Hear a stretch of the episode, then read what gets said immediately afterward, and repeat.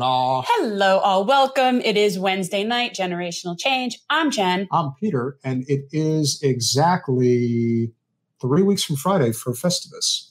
Okay. And we are having a Festivus for the rest of us. And guys, we are, We are. going to, yeah. And I'm going to be a little bit more organized about it this time in terms of like covering all of the Festivus, like all of the parameters. So we will be having our feats of strength. We will be having our airing of grievances and we will be having our declaration of Festivus miracles.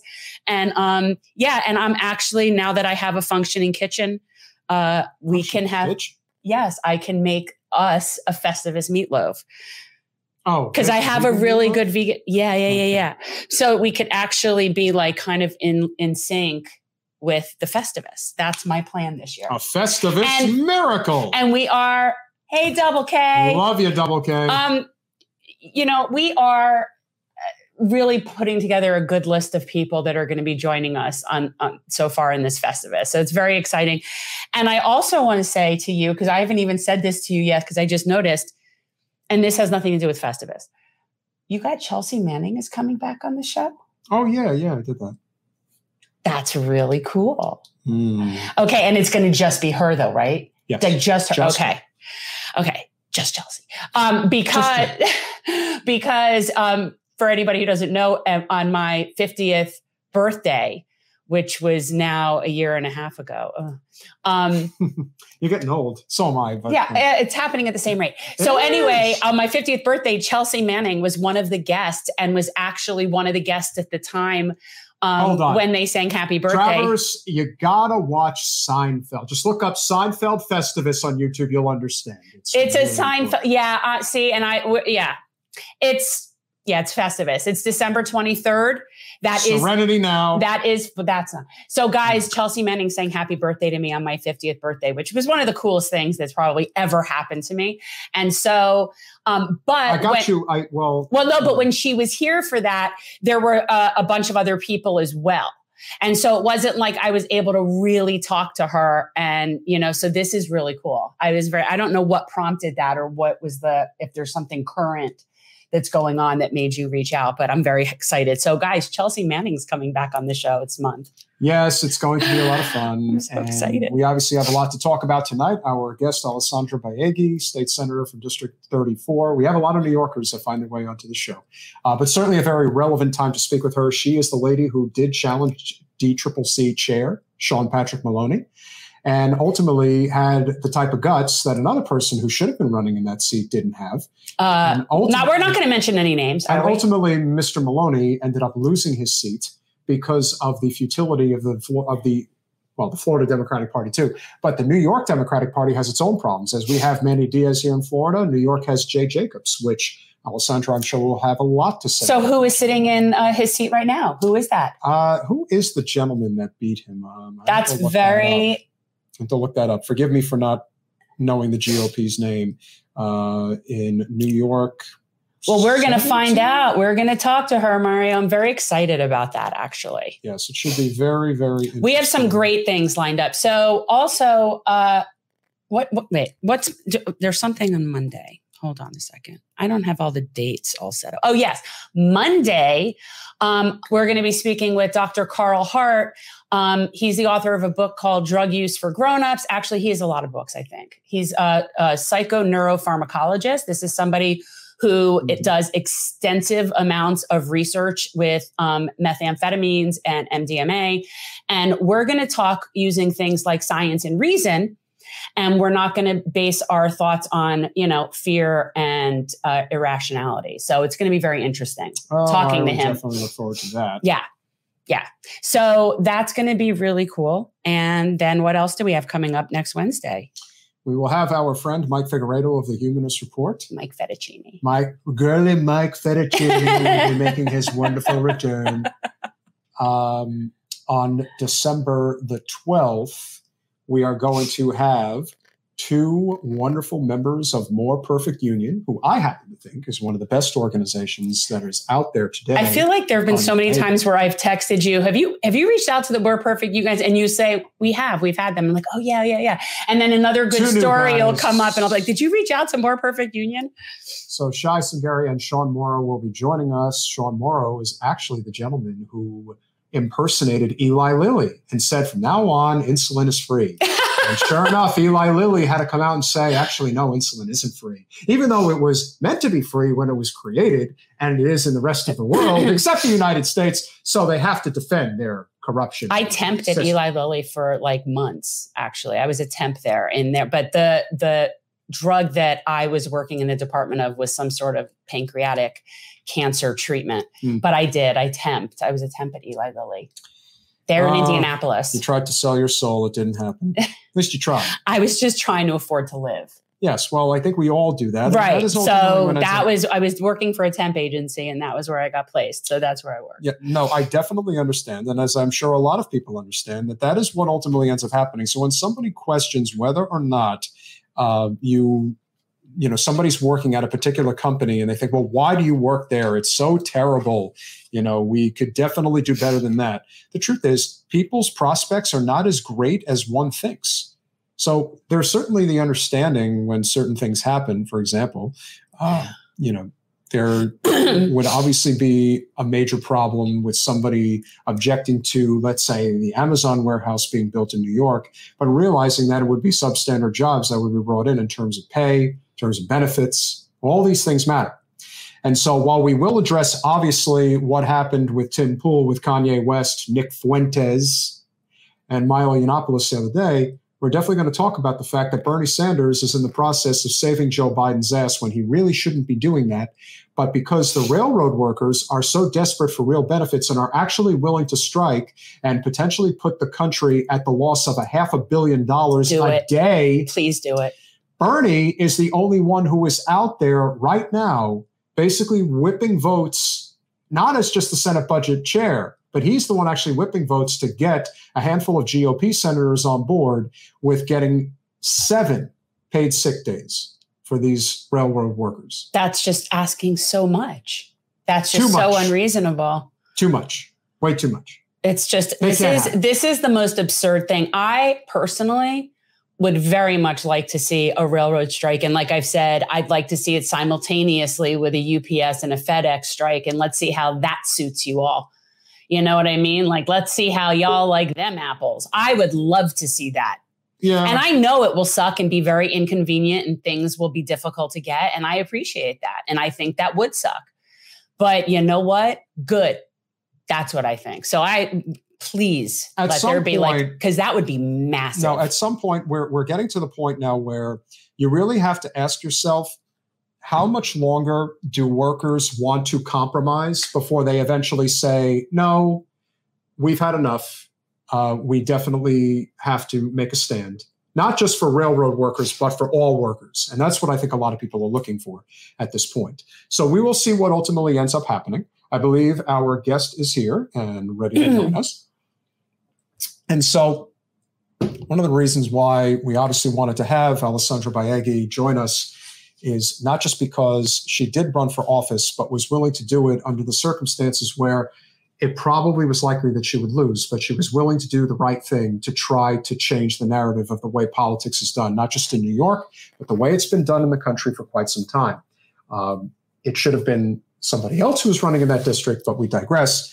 Uh, we also have to address the fact that a lot of the ways that these state parties are run, um, and obviously this will be a very interesting conversation because as New York has a huge problem with their state party chair, we have a very similar problem here in Florida with our state party chair. So there is obviously a lot to discuss, and I am not 100% sure if uh, what's uh, you know with Scat. Um, Scat, if, if I, I don't know if you're somebody I've ever met in real life or in person or anything like that, but if ever we do meet, would you please tell me who you are? Because I, I do appreciate I don't think that's ever going to happen. I, I don't know. It could be someone that I know. I don't know. Sometimes I try to think about who some of these people are, but they're probably strangers. I don't know. But I very much appreciate that, uh, that sentiment. Without further ado, we are very pleased to welcome our guest, and she is the state senator from New York's 34th district who just ran and very uh, valiantly, I must say, for New York's, I believe it's the 18th, it's 17th or 18th, but I believe it's 17th. I believe it's the new 17th that was the 18th. Congressional district against now former DCCC chair Sean Patrick Maloney, and somebody who uh, obviously has uh, fought the good fight in New York politics for quite some time, has um, been very um, in, intertwined with a lot of things that have changed in New York politics, particularly since Alexandria Ocasio Cortez won her congressional seat in 2018. So a lot is changing there, hopefully for the better. Alessandra Biaggi, welcome to Generational Change. Thank you so much for having me. Can you hear me? Yeah, we can hear you. We can't see you, but we can hear you. Let's try this out. There you are. Hi guys. This is like me and my most casual self. So no, it's great. uh, we've never met. It's really nice to meet you. Nice um, to meet you too. And thank you for that introduction. I thought that was like pretty spot on actually. Yeah. Well, we're we're aware of where people are fighting the good fight. You know what I mean? Like we're aware of where all the little pockets of the people that are, you know, on our mission are. And so would you talk a little bit about what that's like? Basically, it's like working within the Democratic Party as somebody who's actually trying to create progress. And I'm not going to use the term progressive because whatever. Co-opted. It is. But just somebody who's actually working on the side of, you know, the the oppressed and the vulnerable. Um, what what's that like working within the Democratic Party? Well, first, let me just say that um, New York from a distance looks like a place where there has been a tremendous amount of change because, yes, there has to some degree, and we'll talk about that hopefully in a minute. Um, but at the same time, this is a state that has really been poorly run when it comes to democratic politics, primarily, in my opinion, because this is a place where a lot of people across the country and even in New York still think of it as this progressive beacon because we have New York City and New York City is a progressive beacon.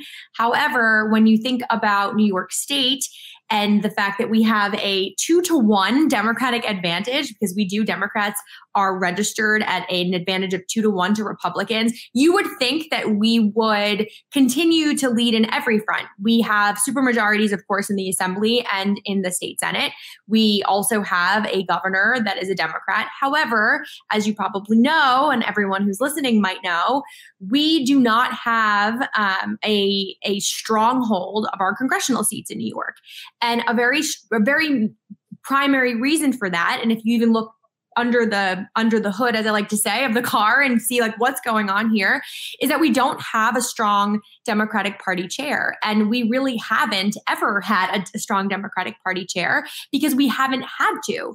And so i think part of the problem when it comes to having to not just be able to build power, but also to be able to fight on behalf of all New Yorkers, our constituents across all of the districts that many of my colleagues and myself represent, is that we are not supported by the party, even though we are part of the reason why the Democrats are in control, at least at the state level. So let's just, I think, start from that point of view. Um, and my and the reason I keep looking up and down is because my internet is like a little bit spotty. So if it's okay with you, I'm going to just like go like That's that. Okay. Yeah, because it's yeah. Okay, I apologize. So anyway, getting back to what I was saying is this: it's the fact that we have we've never really had to have that kind of leadership until 2016 when as we all know we had a president that many people did not expect. And what happened was we started to look at our states because state power became this front line of defense. And so the dynamics of new york state absolutely changed from 2016 to 2018 and it put a spotlight in a very big way on what's going on in New York politics at the local and state level. Now, I think the end result, and just to really answer your question, even though I did it in a very you know reverse engineered way, is basically that we have won elections. However, we haven't built the power necessary to be able to continue to fight on behalf of vulnerable New Yorkers, on uh, for working families, for working class individuals, to make sure that we are fighting as as strongly as we can for criminal justice reform, for housing rights. As you know, we're not you know impervious to the fact that New York is a place where there is a crisis of, of many accounts, homelessness being one of them.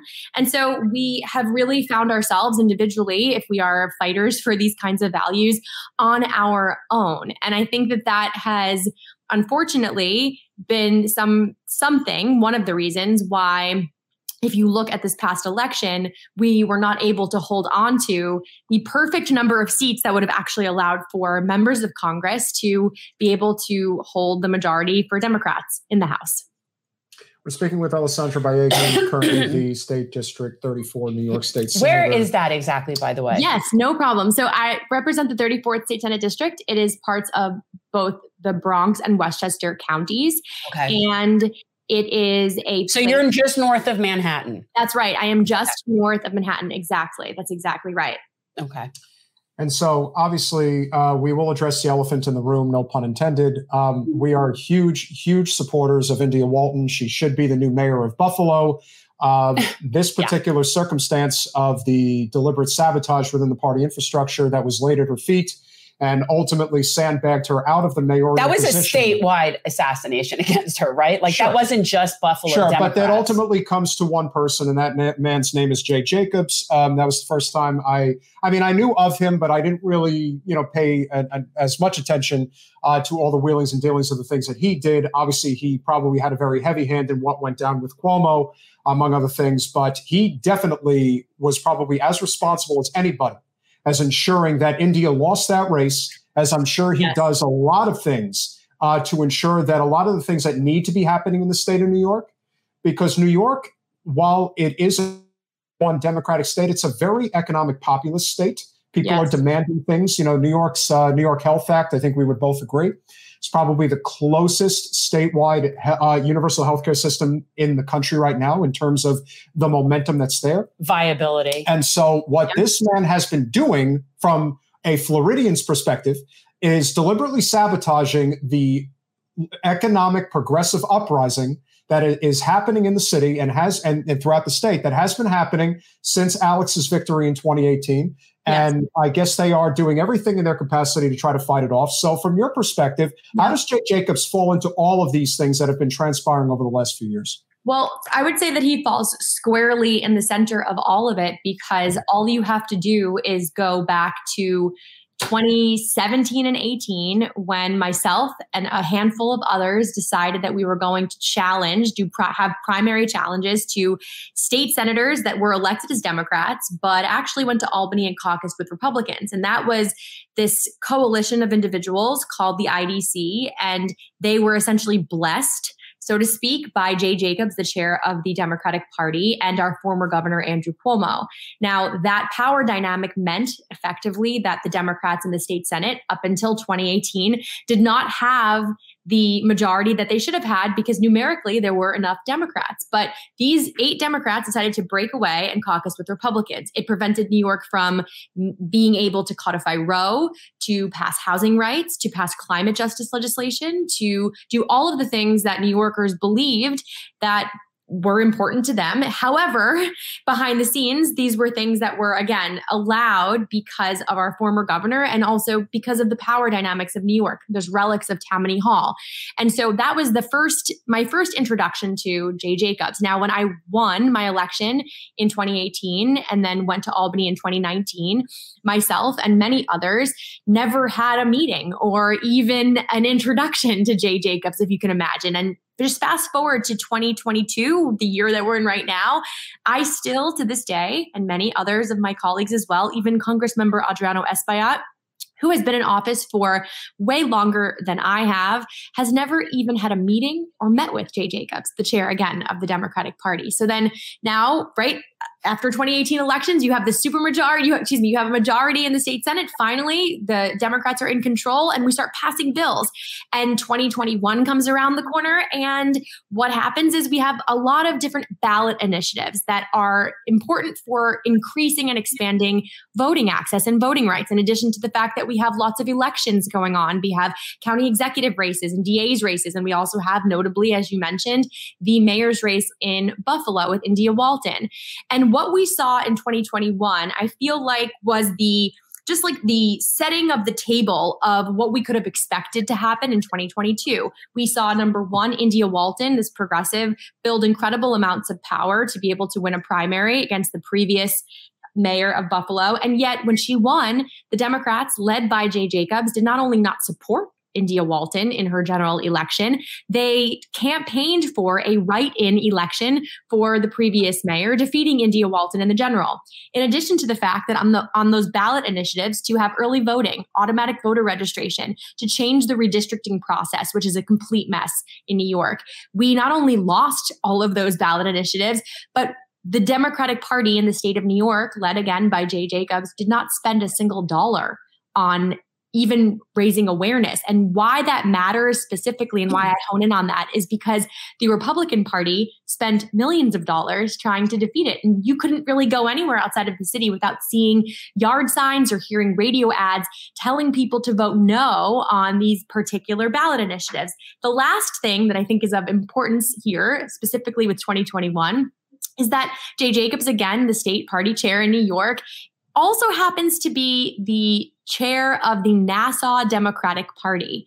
Now, why that matters is because Nassau County is, again, a suburb of New York City, and it's a place where in 2018, Democrats flipped lots of seats there to really have a Democratic stronghold. However, in 2021, the Democrats election, the DA's race, the county executive's race, but it because again, the Democrats not only didn't have infrastructure, but Jay Jacobs as the individual party did not have any kind of coordinated campaign. There was no coordinated um, organizing efforts. There were no coordinated fundraising efforts.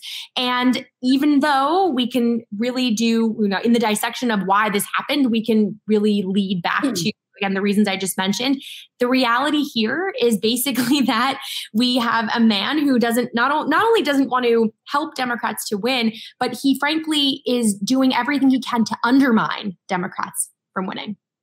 That sounds like our party. Like that really sounds like our state party. It's really interesting. Yeah they but you know what? When i hear this it really does sound like you know world wrestling. And it's every legislative body seems to have okay you guys are going to be the bad guys on this bill but ultimately we don't want anything to really get done.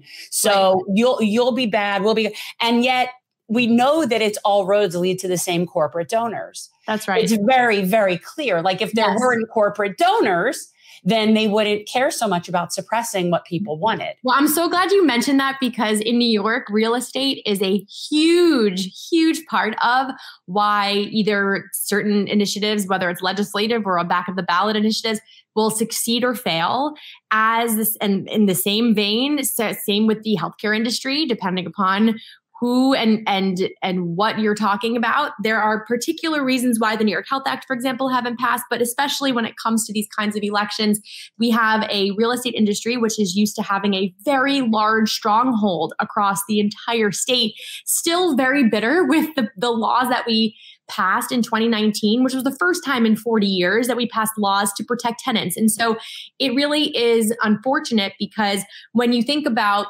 you know what so many progressives especially I, I, I really appreciated the fact that you didn't use that word because i think sometimes it does make people turn their ears off. So i hope that people continue to listen to what i'm about to say here. But progressives are fighting for working people.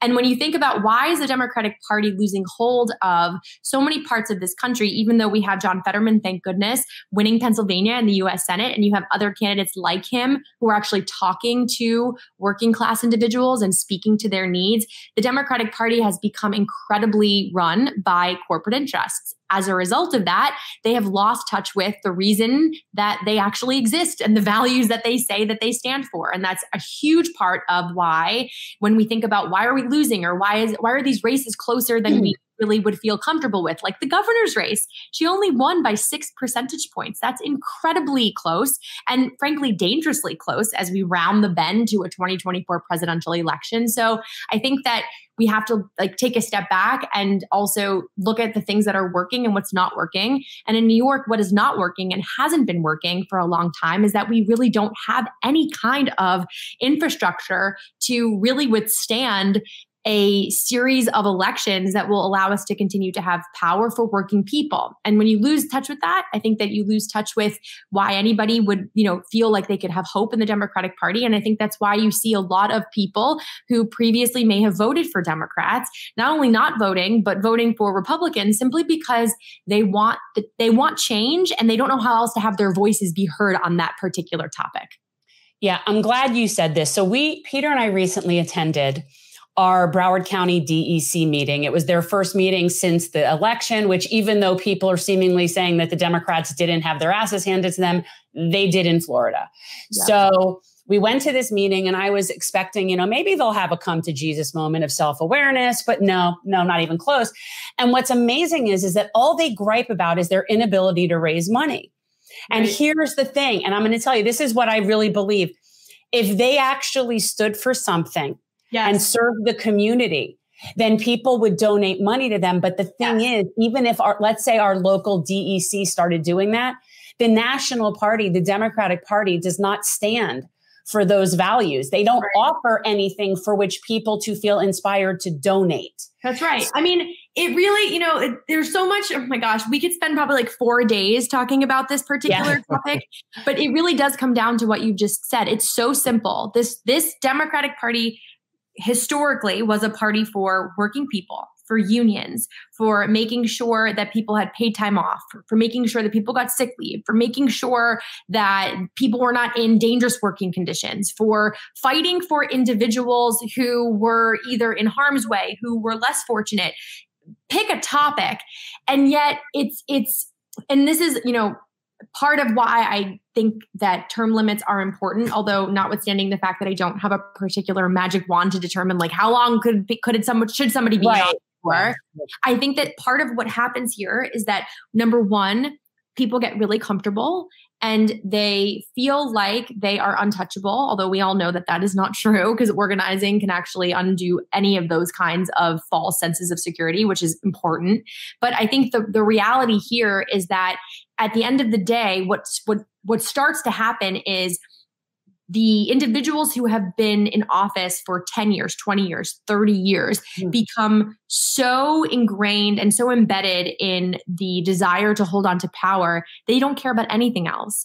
And at the end of the day, they are really just there to keep a seat warm to hold their to hold on to their seat and then to pass the baton to the next person who essentially like salutes whatever it is that they are told to do by the party and i think that's changing but it is really not changing as quickly as I thought it would change after the 2016 elections. I don't know if you both feel the same way, but I feel like we kind of have slowed down the progress in a way. Yeah. And I don't particularly have the answer yet on what to do to really make people not feel cynical because because I understand why they do. It was the it was the backhand after we had some real momentum in 2016 and then AOC getting in in 18 and then I think the pendulum just smote, you know spun in the other direction so much that it does feel like it was like one step forward two steps back a little bit. Right. But I think we're I think we could be in a position to sort of be building up again more and more people are wanting to rise up. They don't necessarily know how. And I definitely don't think it's going to be through the aid of the Democratic Party. Um, it will be despite them. That's that's how I think it's going to happen. Unfortunately, we also have to recognize that the new area of direction regarding big money is going towards individuals like our mutual friend, State Senator Gustavo Rivera, who literally had to fight off an avalanche in order to keep his seat. Um, but because he's such a great representative, he was able to fight it off, as I'm sure is the case for a lot of people that work really hard. Summer Lee, who just got to Congress in Pittsburgh, um, had to feel the wrath of corporate money and almost put a no name in Congress as a result of it. We saw what happened to Nina Turner in Ohio. And Obviously, you know, we know Alex is your friend. Um, you know, she's caught between a rock and a hard place all the time. People expect her to move mountains. But what I do think is important to note, and I try to always emphasize this on our show, while she may be relatively ineffectual on the Hill, the impact that she has had in New York, I don't think can be overstated because I do think that her victory has inspired countless amounts of people at the local level in the city and beyond to run. And I think that's where the whole concept of New York politics has changed for the better. Now, of course, they're going to bring the hammer down and they have an unlimited amount of money with Wall Street. But can you talk about the impact that AOC has had in the New York area, not just with her victory, but what it's done for others in terms of building up this sort of uh, bench, if you will, of momentum that it does exist. And the fact that we're even talking about the prospect of a statewide universal healthcare system in New York, I think is directly correlated to what her victory has meant and where it's gone for the last, uh, you know, four or five years. Did we lose Alessandra? I don't know. Are you there? Can you hear me now? Yes. Yes. Okay. Now we can hear you. Okay. So I happen to agree with how you have articulated that, and I think in order to um, to really perfectly describe the impact that her election has had, as have the organizing impacts beyond just her winning for the first time in 2018.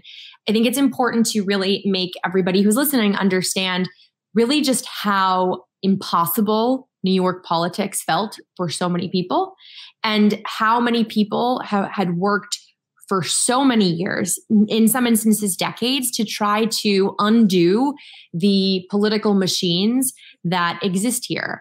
Now, again, I want to just like be very intellectually honest here. New York still has New York City, and it's a place where, yes, there are more rights and more laws that protect people than most places on earth. I'm fully aware of that.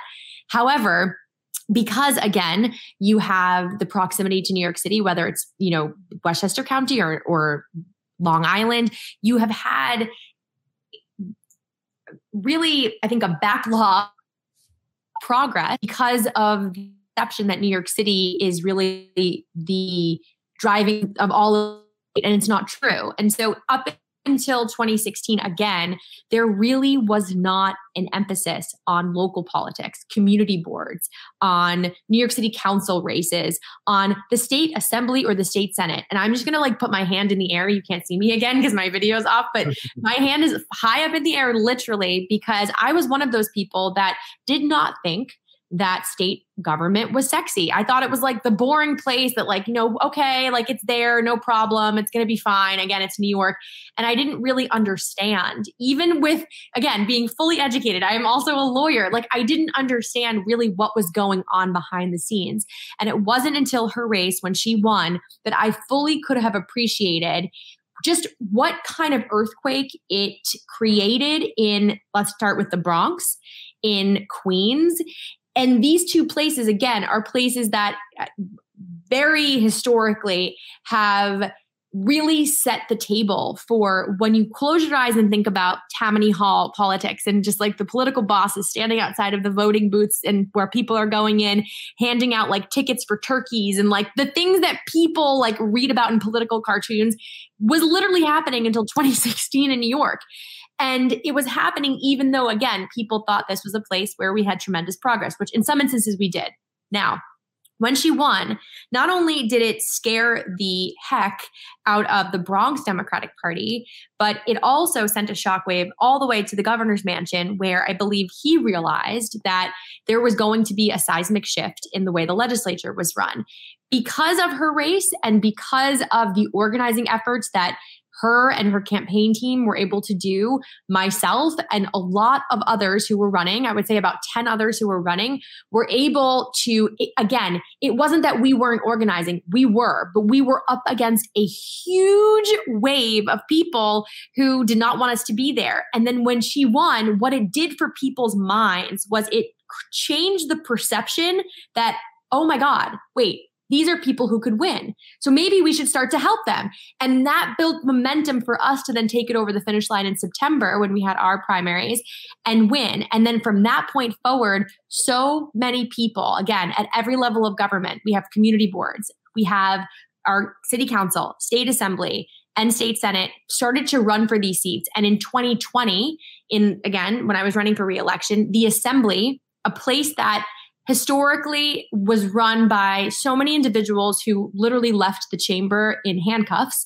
and some of whom literally almost died in prison are we saw it changing in 2020 and now what you see in the state assembly is a group of people who again are there for the right reasons are there fighting for all the values that we spoke about and have changed the way that even the assembly has been run. And i I I really focus on that particular aspect of this and, and the impact that I think that Alex's race has had across the state because the assembly was a place it felt like it was calcified. Even when I got there and we had such a tremendous change in the Senate, it felt like the, the state assembly in New York was stuck in like 1950. And sometimes on some days it still does. Mm-hmm. But it has changed in a way that I think is so tremendously important. And the biggest change, honestly, overall, is that now there is a spotlight in so many parts of Albany and New York politics that people had no idea about, that the people running it and the people who are on their way out of running it can no longer hide from that attention on these particular areas has brought light to a lot of dark places in the state of New York.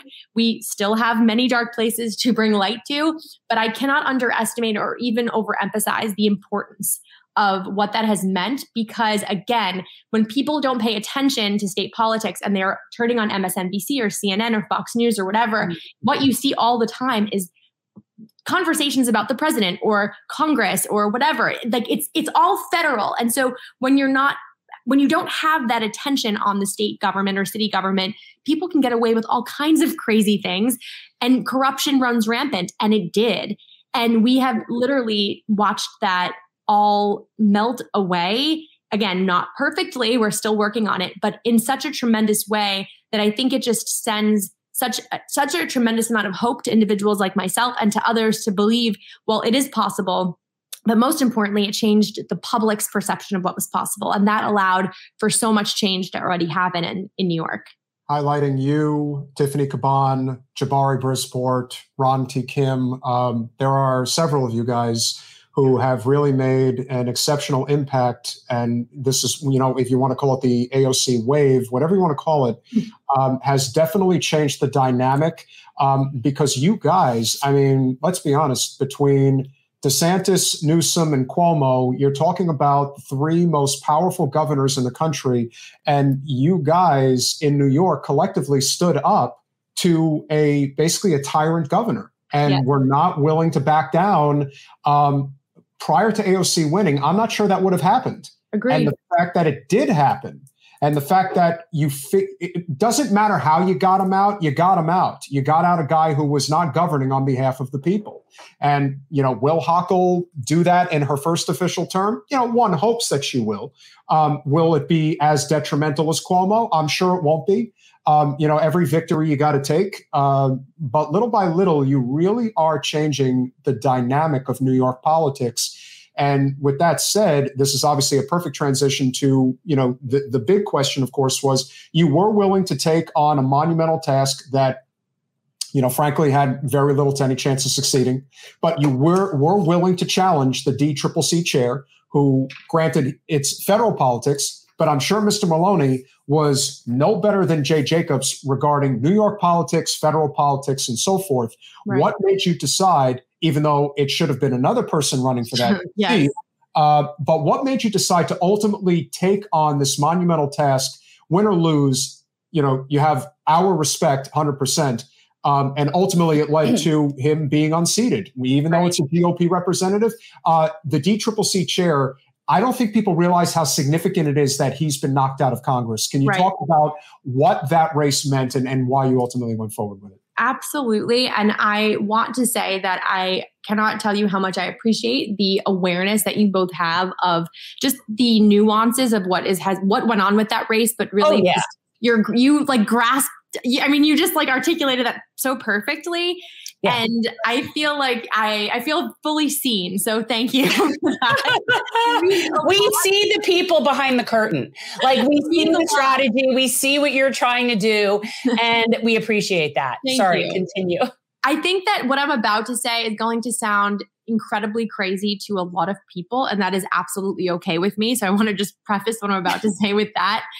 I am somebody who really understands that sometimes you have to jump off of the cliff and you again might might lose or fall or you know not be able to come back from that particular cliff jump but that the jump itself is an act of just important it's not resistance because resistance really is something that just perpetuates itself over and over again but it's like standing up for the values that we say we care about. I think that when it came to the race in new york 17 and the race for congress number one the very fact that our redistricting process really messed our districts up in such a way that it not only confused voters but it really did lead to voter suppression. And that is something that I have a tremendous difficulty with because so much of what I ran for in the first place was to bring people to the table who historically hadn't had no clue and didn't couldn't care less about what was going on in their political system. And so to have such a tremendous negative impact with redistricting, changing the districts, drawing the lines over to confuse voters who had had spent so much time educating themselves and getting involved really just frustrated me tremendously. And then when I saw the person whose job it was to help other Democrats win, push out of his district a member, sitting member of Congress, Mondaire Jones, who is an important voice not for just our generation, but for changing the dynamics, the political power in Congress, the importance of what he stands for, and also the fact that it was his district and his home. Watching Sean Patrick Maloney decide, well, I'm going to run in Mondaire, your district, because it seems like statistically it's a little easier for me to, to run and win there. And oh, it just so happens that my home is in this district, which is such an such a excuse my language bullshit excuse for somebody who calls himself a leader because at the end of the day when your job is to maximize the number of seats that we have in congress your job is to do that no if it costs you have to work a little or raise a little more money but you really making sure that all of the democrats that are elected win their reelection and get the support that they need. You don't put yourself first. And unfortunately that's what he did. And so again, not making excuses for Mondaire leaving. Of course, that was his choice to leave. If I was him, I would have stayed. I actually tried very hard to encourage him to do so. He left his district and ran for Congress in lower Manhattan. And so, what that meant was we had Sean Patrick Maloney deciding to run in this district. And again, I knew it was a long shot, but at the same time, sometimes you or I should say me, I sometimes I know that the chances are low, but that the actual action is an important action to take, whether it's for the present or for the future. Because when you have political individuals acting in their own self interest, that is the antithesis of what it means to be a public servant. And I knew, and I felt this very deep in my heart that I was done with my time in the Senate. I couldn't have taken that risk or done what I did if I felt like I wanted to go back to the New York State Senate, because that would have been just very difficult for me to be able to do even though again there was always more work to do but i felt like i i did what i came to do and now i'm t- it's time for me to move on to something else. And so i felt like i could take that risk but I also felt like I understood the storm that I was walking into, that I that they would throw tremendous amounts of money at me, that they would try to essentially crush me or or you know destroy me and that I would survive it. And the importance of that again is because when I think about New York politics and I just think about politics generally, I'm constantly surrounded by people whose number one priority in public elected office is to hold on to their seat. I have, I know that might sound Pollyanna of me, like, well, Sandra, like, what do you think their job is to do? Well, I think their job is to serve people. Like, that's like, like, call me completely crazy, but this is not meant to self serve. So when I saw somebody basically take the opposite approach here, I felt like it was, it was something I could do and it was something I could do something about. And I knew I could do it because, again, I have, in the fights that you've mentioned, the first fight running for the state senate, you, know, fighting against our former governor in a way that was so difficult that we really did think we would get wiped out of office just because of that. And I think one could probably argue that he was behind a lot of the money spent on some of our races, but that's that's neither here nor there. But the point is that I knew I could do it and still be able later on to come back into politics if I wanted to, but that I had to take a stand against that because, again, it felt like everything that I fight for every single day, this person embodied the opposite of.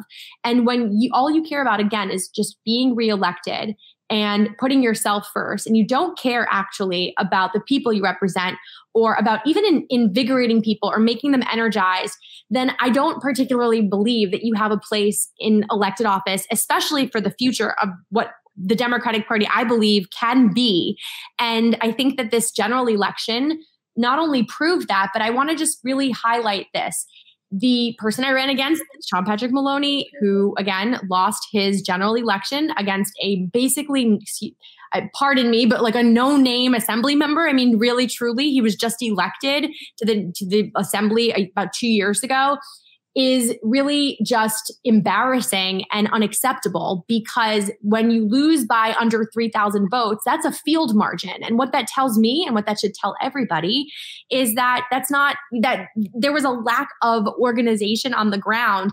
And again, you want to zoom out that means that there is a lack of organization and infrastructure in the state Democratic Party in New York. And that's a problem. So I think it's it's less about like, well, you know, he lost because of this or this shouldn't have happened. It's more that I think what we're left with here is that did I want him to win over Mike Lawler? Absolutely. I don't want Mike Lawler, a Republican who pretends to be a moderate Republican, but really is a MAGA Republican to represent myself or anybody in the state of New York, because there's no place for that kind of person in elected office either. However, I hope that, and this is my hope, that the losses of, of him who runs the entire Democratic arm for members of Congress to, again, have reelection and to win, but also for the state party in New York to take a look at themselves in the mirror and to really get honest about what needs to change. I don't have that much hope that they will do it without the organ- organizing that we are doing to change the leadership there. But I think that, you know, if you ask me right now, well, would you do it again? Would you run for Congress again? And knowing what the outcome would be, knowing that that they would hire a van to drive around the district and to tell people that because you voted for you know certain criminal justice efforts that you know you're releasing quote unquote criminals onto the street absolutely i would do it again and the reason is because i'm not afraid of these people and the money that they spend and i think that the more that i can stand for that hopefully the more that i can inspire others who are afraid to think to themselves, well, she did it. She didn't win, but she's still standing. She's still talking. She's still there. And I can do it too. And we can be less attached to the outcome of these races and more attached to the deep organizing, the values driven races that will actually ultimately lead to transformational change in the future. So what are you going to do now? Are you going, what kind of law? Well, what kind of law were you doing, or like what you know? Where do you see yourself going now that you're moving on with this? I am going to take a year. So next year, I'm going to go to Harvard Divinity School for one year. I was planning to do that win or lose, by the way. So this was a plan in the books because I I really believe that at the root of so much of what is unfortunately dividing both parties, but really people, is this lack of even understanding, especially on the Democratic side, of the importance of religion in people's lives. I don't consider myself to be very religious. I was raised Roman Catholic. I certainly am very spiritual, but I don't have a full understanding or appreciation of its impact on politics historically and present day all that I know about religion and politics is that the right loves to use it for their own gain. They pervert it in a way that makes completely no sense. And there's really no response to it or even platform on our side to address it in a way that's actually effective and i'm i'm deeply curious about how to do that and how to be a voice that isn't just on and again the importance of twitter i cannot again i cannot overstate it is so important it brings awareness to things but it's very limited because there's only so much you can communicate on Twitter. There's really not always room for nuance. And I think that sometimes it can cause more problems than actually creating solutions. And so I want to be able to have deep and be part of deep transformational change. So I'll do that next year. And then we will see what happens. But I certainly am not done in politics yet, but I don't know what that means for the future. So we'll see. I think time will unfold it for me and the truth will reveal itself. You know what, what that reminded me of though, when what she was just saying? Well, we had like it was a long time ago already. We had uh, John Fugelsang on. I don't know if you remember yeah. that interview. Yeah. And he yeah. is somebody, and I don't know if he went to school for it, but is very, very well, ver- very devout and very well versed and definitely uses it for good and not evil. And he loves to like contradict the the right wing evangelicals that basically use their religion to do so. And so this just has reminded me I of that. that. It was a great interview. Yeah, I don't know if you're familiar with John Fugelsang. Um, he's he was he's an actor, but he also has like a I don't know if it's a show podcast. Or, yeah, he's in New York. Yeah, but um, yeah, that's one of his things. So you're saying, and and to me, I see that is the resistance that you're talking about from like the religious left. Well, not to be biased in any yes. way, I come from, uh, I have a Jewish mother and an Irish father. And uh, one thing that is uh, very telltale in politics is um, the, the, the, way that uh, the Catholics conduct business politically is a lot different than the way evangelicals conduct business. Yes. Yeah, well, yeah. That, yeah. you know we have to we have to keep things 100% as far as that yeah. absolutely. And but i also think too like there's really is a void of conversation. And if you're i mean this is my own perspective and other people can have different experiences of course.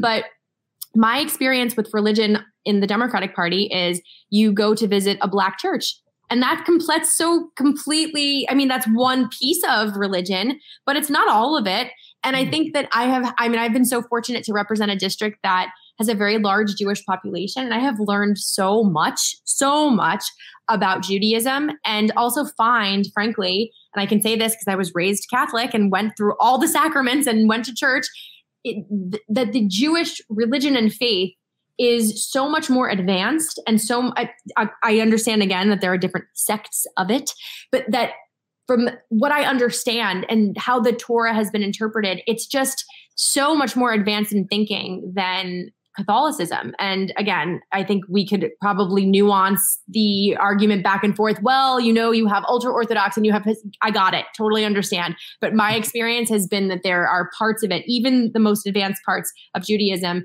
on the other side with Catholicism, it's not even close. And so there's something to learn from that and to take forward in how we that. And I think that it could really, I think people will be more attracted and and truly want to start their days, their days feeling better about the world and about how to move forward in their chat than to walk away or end their day feeling like everything is awful and bad things are happening, which unfortunately is the message on the right so much of the time. And it's depressing and it's not necessary. And I think we have to just offer something different here. Well, I think people definitely use uh, religion as a weapon. Uh, I do believe that when it comes to uh, you know, the teachings of Jesus in particular. Uh, yes. It's almost juxtaposed to what the church preaches, um, because again, uh, religion is supposed to be about you know not just bettering yourself, but about bettering your community. And all too often, it's used as you know you want to say that it's a money making scheme. There's a lot of different components that go into the religious um, right. avenue, but in politics in particular, and that's why as as much as people have their issues with with Donald Trump. My bigger issues with somebody like Mike Pence. Um, yes. The idea that a man like him could get so close to the presidency and whether it was Joe Biden or these other people that were that, that treated Pence like he was so beloved. I'm like, if this guy gets to the top, yes. he would turn this country into a theocracy if he could get yes. away with it. Correct. And it would be it would we would be in the handmaid's tale. Yes. Yeah. Yes, that's right. I mean, that's uh, he is absolutely part of what we're seeing with the Supreme Court and how so much oh, of yeah.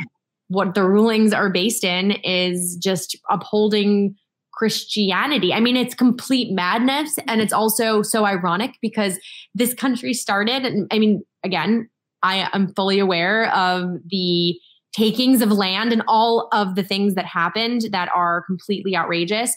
And also, people came to this country from Europe to literally escape religious persecution. So, the fact that we are here with people who are trying very hard to make it a essentially one party rule led by one particular religion is so um, it's just so disappointing and also is such a, a cause for continuing to be active and to be engaged and also to really push back on that to balance out the scales because it's if we allow it to go unchecked as unfortunately again it has gone in some capacity especially with the supreme court because there hasn't been oh. accountability in ways that i think are very important in order yeah. for that body to be legitimate then we're really not going to be a country that's recognizable and for many of us i'm sure all of us here present company included like that's not that's not an acceptable future that any of us are okay with no, but also let's take note that even though a lot of those things, like we're talking about obviously a Trump appointed court, you know, like we're talking about that, but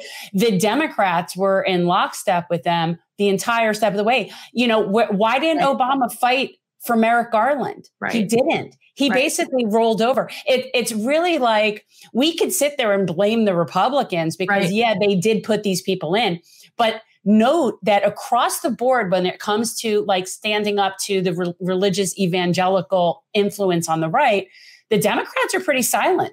Yes. At, at, best, what they do is, like you said, they'll go into like some Southern Black churches and try to woo that community. Right. And but they don't speak out against right. the religious infiltration um, that they should. There aren't Democrats. Instead of them fighting and saying separation of church and state, what you see is them walking on eggshells, but trying to secretly wink, wink. But yes, I'm still Christian. Right. Though that's and and why is that? It's because there's a break in integrity somewhere because they're trying to have it both ways, and you can't have it both ways. You have to take a. This is. I mean, we saw this with abortion and Roe. Yeah. For 50 years, we saw Republicans coming for this particular right to be taken away. It was not surprising, even though I'm not even close to 50 years old, to me, that this is what they were up to. So the fact that there wasn't the same level of fervor from the Democrats to protect Roe and to even have it be part of a constitutional amendment or to actually codify it just signals to me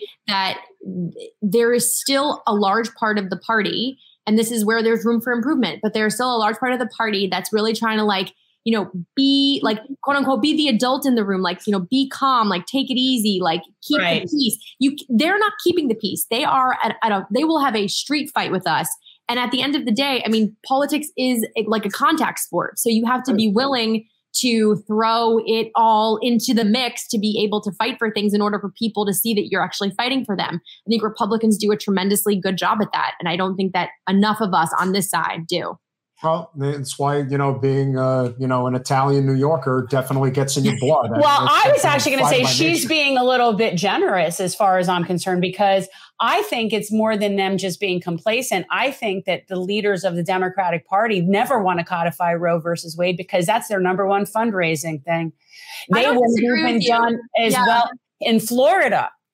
I, you know, would have done even worse. I don't really disagree with you. I think that there's some truth to that. I don't know how, like, I don't know how many people that's true with, but I do think that, like, there is also a level of not taking seriously this like fight to take away Roe. I think a lot of people thought, like, well, it's the law of the land, so nothing's going to happen to it, right. which I, I think is really difficult for somebody like myself who again is on the younger side of politics looking at all of this it's so obvious to me what they're doing but and I take it ser- very seriously. And the fact that they were doing this little by little over time, filling up the school boards, filling up these other positions, like, yeah. you know, introducing crazy bills that kept failing at a certain point, those crazy bills are starting to become law. And now we're watching them become law in lots of different places. And I think that the lack of just like, I, I, don't know if it's like not wanting to see the truth or just like putting, you know, burying your head in the sand. I really don't know. But I, I think, think that, I think it's definitely a generational thing. Is. I mean, like you, you, you know, you and Alex would be a great example because you're Italian and Puerto Rican Catholic from New York, respectively. Uh, our president, and the top Democrat in the House. But let's be honest, the two leaders of the Democratic Party, Pelosi and Biden, are uh, they're they're Catholic themselves, Italian and Irish Catholic, right. and they are from not one but two generations separated from right. where you are now. And right. the way they look at the world, especially one who's in their 80s and one who's pushing 80, uh, it, it, or is in their, they're both in their 80s, excuse me. Uh, that it, you know, again, we don't want to be ageist here, but it gets to the point where you realize that they do not, not only are they just completely engulfed in the corporate infrastructure, but they do not identify with normal everyday people. They also have no empathy for normal everyday people because they haven't been normal everyday people for 50 plus years. Well, right. Their people can always get an abortion. Their people will always yeah, have access exactly. to reproductive health care. And see, this is something I'm sure you'll appreciate, Alessandra, because what I what I've often said is really first of all somebody who and I, you probably have read Roe just from law school. We read yes. it, and I remember, and it was always tenuous, right? Like Roe was never a great decision. It was always sort of the penumbra of rights, and it was yes. always sort of something that could be overturned. And we knew this, like yes. I knew this as an attorney. Um, but the the people who it affects, that really this affects, are the suburban wealthy people. Because quite honestly the vulnerable people haven't had real access to reproductive health care in years. Yes correct. years. I lived in texas um, when i went to law school i was in texas.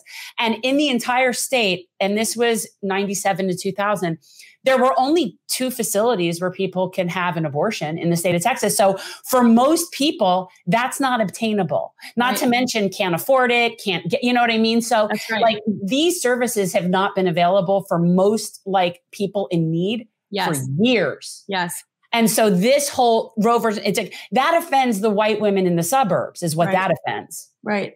Right. And and I think part of what you're touching on here is that when we think about like who will always have access to an abortion if they need it.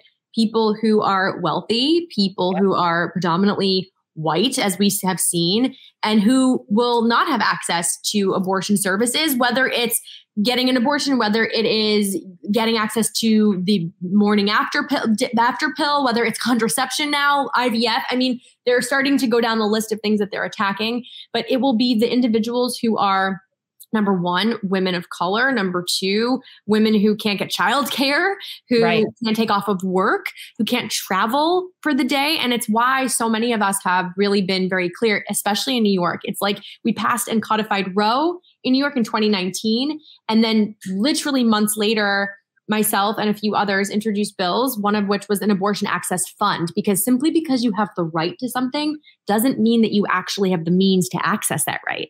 And that's unfortunately what is undermining all of this conversation with Roe. Yeah, no, this just reminded me. Anybody out there, if you are in Broward, please support BWEF, Broward Women's Emergency Fund. I used to have a thing in the band. I thought I used to have a to put the information for BWEF, but that is our local abortion fund uh, that we have here. Uh, and, you know, we're never going to have that as far as I can see on a state level. So, guys, definitely support our local abortion fund. Alessandra, I don't want to tell you what you should do in 24, but I can definitely say that based on the fact that Mr. Maloney was knocked out, based on the fact you did run for Congress in the district and are very familiar, the fact that it is a swing district and this guy Lawler will obviously, you know, be very wet behind behind the ears um, in his position, um, it does seem like, from a strategy standpoint, that potentially running for that seat again will obviously be to your advantage because there isn't the Democratic incumbent roadblock that is there. Um, obviously, you've built up a very solid network, and your ground game especially in a general election, will completely trump, no pun intended, um, what this uh, you know what this representative Lawler will be able to do. Uh, and I certainly hope if uh, if Jen does decide to run against Wasserman Schultz again, that you guys will have each other's back because I think you're definitely on the same page. And you know we need to be uh, we need to be codifying our network a lot stronger than it has been. Agreed. I think one of the reasons why things fail on the non-corporate side of politics is because there's too many chefs in the kitchen. A lot of ego. A lot of ego. And people need to accept the fact that not everybody is going to be doing things the way that you want them to do it. Like if yes. you can't see that AOC is a net positive, then I don't know what you're looking at. I understand you may not like her tactics in every way, but right. you have to recognize where the positives lie. That's like right. the, the ripple effect of what happened in your race is a prime example of how the disorganization within the left, because Yuh-Line Niou should right. be going to Congress right Agreed. now. And if, was, and if it was organized, she would be. That's right. That's right. And I think one thing, if I may, I first, and like, I appreciate what you've just said there because I think that's a key feature of why we are not always successful, even when we have the policies that are most popular. And I think one takeaway that I am really, really clear about now that maybe perhaps I was like 50% clear about or like wasn't fully, you know, bought in on the, on the belief of this, but I can see it very clearly now. It, it's this. It's not that the progressive policies are not popular and that's why races are lost. It's that the money is not the same as perhaps a primary challenger who has corporate donations. And so when your message can only get one mile and their message can go 50 miles, of course, more people are going to hear their message. And then as a result, that's what they're going to hear. And then they're going to vote because more people were reached in terms of what your message is as a candidate. I think one of the other things we have to do is make sure that we are funded, that we're not afraid to talk about money. I think that we have a tremendous opportunity to be able to raise the money that we need if we, to your point, actually like stick together because the network might not be as large as the corporate network, but it's still very large. And there is enough money to go around and there is enough talent to be able to get into place, to be able to run in these places that will build the power that I know is more popular ultimately than what so many corporate Democrats are up to. And I think that it's just going to take something a little bit bigger. And I, I really, really, really hope and like truly hope that we're able to do it in the next two, four, six years because we have an opportunity to. And I I'm tr- every single day thinking to myself that if we don't, we like we will absolutely lose the hold on the power that we've built and if i can just like leave with one story of inside baseball to share with your listeners and with both of you i would really love to do it specifically around the issue of roe i think that when it comes to like okay, the left is organizing and, and we're raising awareness and we're like saying, hey, like, you know, it's not a matter of if, but when Roe's overturned and people are like rolling their eyes at us. We have people in our own party rolling our eyes at us. And I was one of those people that people were rolling their eyes at. And I just remember even this past budget, I'm talking 2022 in New York, we're trying to pass a budget and the budget's over and we don't have any money allocated for any of the abortion providers or women's health providers in the state of New York that they requested. It was like $30 million. It wasn't even that much money considering how large our budget is, $212 billion budget. And so after the budget was passed, one of the individuals who runs one of these networks called me. I will not give their name up, but it was a, an individual from a network that everyone is very familiar with when it comes to abortion and abortion access. And they told me they requested from the governor, Governor Hochul, to have $30 million allocated because they were anticipating the influx of individuals coming to New York for these kinds of services. And then it was rejected. And I just found that to be so absolutely unbelievable and again, I think it's a symptom of, well, I'm safe and it's not really urgent for me. So I am so out of touch with what so many people feel that it mm-hmm. really doesn't matter. And when it when it does matter, we'll do a press conference and we'll pass some bills and put some money in, but like it's gonna be fine and we'll make it seem like we're actually doing enough. And so I did an interview the next day with the cut, and I literally said, this was money that was requested. It was Planned Parenthood who requested this money, and they you know, were rejected. And lo and behold, like days later, the governor literally came out and was like, hey, so we're going to give $30 million for abortion access. And I just, I want to end on that story because I think what's so important is that there is a way to talk about this to continue to like take the light, put it on the people in our own party who are preventing us from having progress, to push them along to actually do the right thing. But that there's also a world that we absolutely can live in, and we all have the keys to access it. We just have to like get a little closer to it to be able to put the key in the door. But there's a world that we can access where the people in office don't need to be told what the right thing is to do. And I feel like we are very close to that happening. I just want to ask you something. So, like in your in your year off of of going back to school, how do you feel about p- participating, being on a board of an organization called Citizens Against Corruption? I mean, that sounds quite up my alley, considering that yeah. I'm the chair of the ethics committee. yeah, yeah, yeah. So I, I, I will reach out to you on that further because there's there is something in the process of being formed right now that would basically be the anti pack to the corporate. Wow. I think that that's what I'm so working tremendous, on. and I cannot wait to hear more because that's that's it. Like we need that. That's the money needs to go into a place that can be used in a powerful way to defeat these kinds of holds on our politics. Like I yeah. think that, by the way, Republicans and Democrats alike who are like really sick and tired of corporate politics would agree with that. And that I think is the crossover appeal for those kinds of voters who might not agree on everything with us. However, might see the people fighting for that as like, these are the real, this is the real deal. Like, let's get behind them. And I can say that with confidence because it's happened to me. And I think that that is so incredible. So please keep. Yes, I will reach out because this is something that I think is very important. And I've learned, especially from watching races like Nina's race or what Katie Porter just had to put up with. When you're dealing with this influx of money and there's really nobody on your side helping you, you know, again, your party's not going to do anything for you. That's right. for sure. Right. So we need we need to have that. And so I've been like marinating on this for a couple of years now and I I have some ideas but one of them is going to be this organization. So Incredible. Alessandra, this conversation has been too good to let it end without one final important question because I do think that this is an elephant in the room that doesn't get talked about enough in politics regarding one of the biggest impediments within the Democratic Party, and that, of course, is the consultant class. Mm-hmm. Um, this is a huge problem that people want to ignore and act like it doesn't actually play a significant role in why things don't get done. Um, there are people get hired on campaigns that are not actually doing their job. Frankly, they're probably doing it deliberately incorrectly to make sure that people lose. Yep. And so, can you talk about, especially being in New York City, we obviously saw the mayoral race that happened recently, the congressional race that had everybody in it.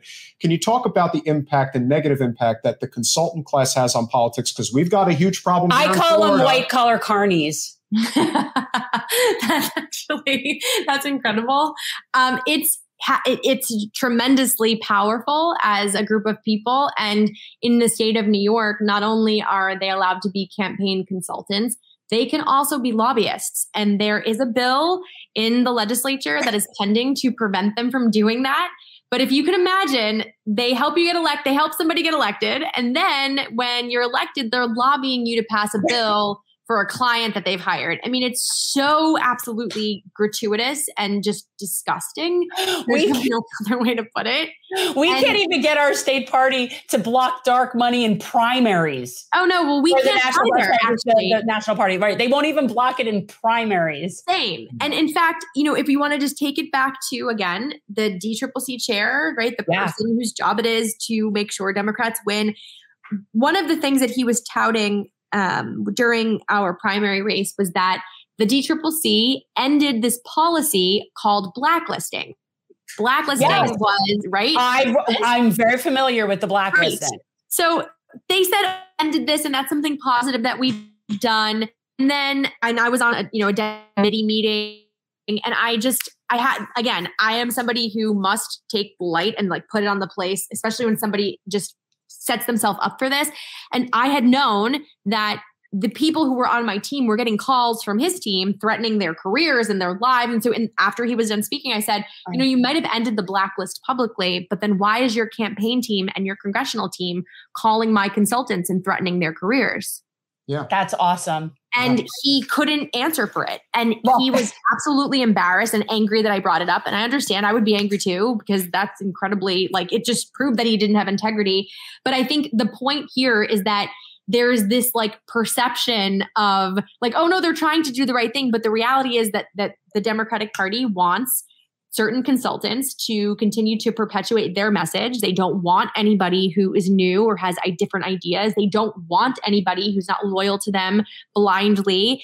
And i think that one of the hardest things when you're running for office and what i ran up against in 2018 and luckily like was able to overcome it is that people are afraid to work for you. They're afraid to have their name on your financial yep. disclosure because there is political retribution that still exists.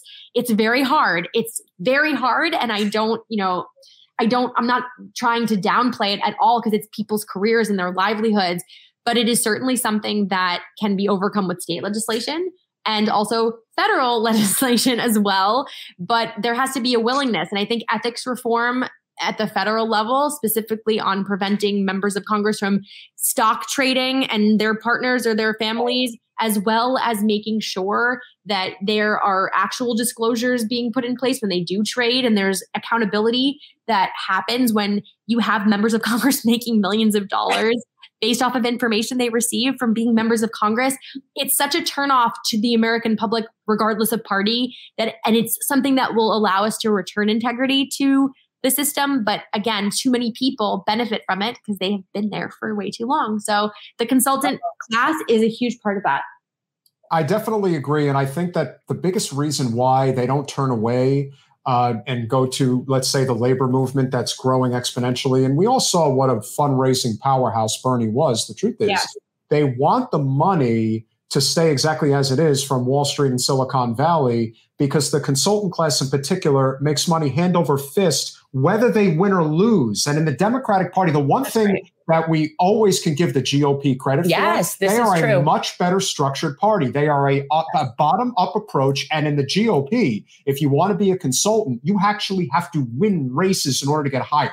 Right. Whereas in the Democratic Party, you could lose oh my God. and it doesn't. They matter. just keep recycling the same and hiring the same consultants. It's really, it's like it's basically like a pyramid scheme. And yes if if you're thinking about having let's say real non-corporate consultants who actually help you win their goal is to make sure that you're succeeding based on what's in the interest of working people that's right the current consultant class their interest is a six you know it's a six figure career that's yeah. that's how it is and so right. the, right. dynamic cannot change because it's juxtaposed to what we're trying to do that's so why true. in my opinion there's such an impediment you're like uh, 100% correct. And when you do find the people the very few group of people who yeah. are not like that like you hold on to them with dear life because they are not just there for the right reasons but they also simultaneously feel like go right ahead and try to like crush me. Like it's not i'm not going to stop. And i think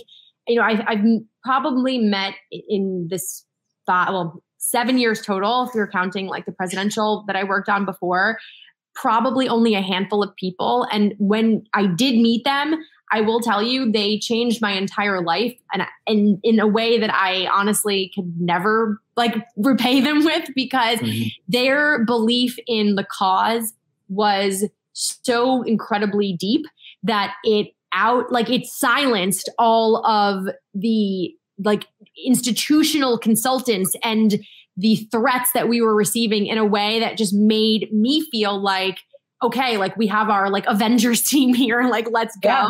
but so many people don't get that and like and that's something that again it's like if we want to change the way this is done that's a key feature of of how you change it and it's yep. really it's it's hard it's again despite all the things we talked about all the changes all the incredible things it's still really hard because if you just follow the money trail in all these different lanes, it leads to people who are grasping onto their power and have built it based off of this particular way the system has worked. So yeah. it's possible to change it, but it's going to take something we're working on shifting that paradigm. I mean, I, I have some ideas as to how it should be done, what it should look like, what campaigning should look like. And it's funny, like we were talking about his, he does fantasy football and plays like has this pretend team. And I'm trying to understand, I don't understand how pretend team gets points, but whatever.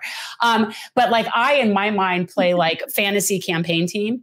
Yeah. And like think about the people oh, yeah. that that would actually be valuable. And it's not always the people. I'm almost sort of like, did you ever see the replacements? I feel like sometimes I'm like Gene Hackman in the replacements. Like, like it's not necessarily the people that you think it would be for that, but they're good because of this, this, and this, right? Like, and I just feel like that's what we need to get better at doing is recognizing skill and talent in other places that would that's amongst people with our mission because we're not finding it amongst the people that have been generally trained in what we're doing. And why that is, like just to take it back to the point that like we basically like started here and like it's such a perfect place to just like put this pin in it.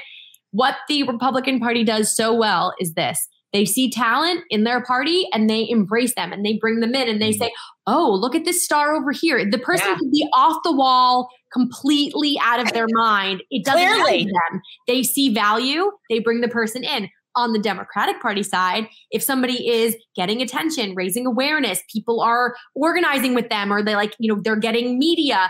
What a lot of leaders, and I, my personal experience of this, a lot of leaders in the Democratic Party do, they try to crush you They try to silence you. They don't even see that it's like my grandma, my Italian grandma had a saying like, don't cut off your nose to spite your face. Literally, they cut off their nose to spite their face all day long. It's completely ridiculous. and it's such an unforced error that we could learn from.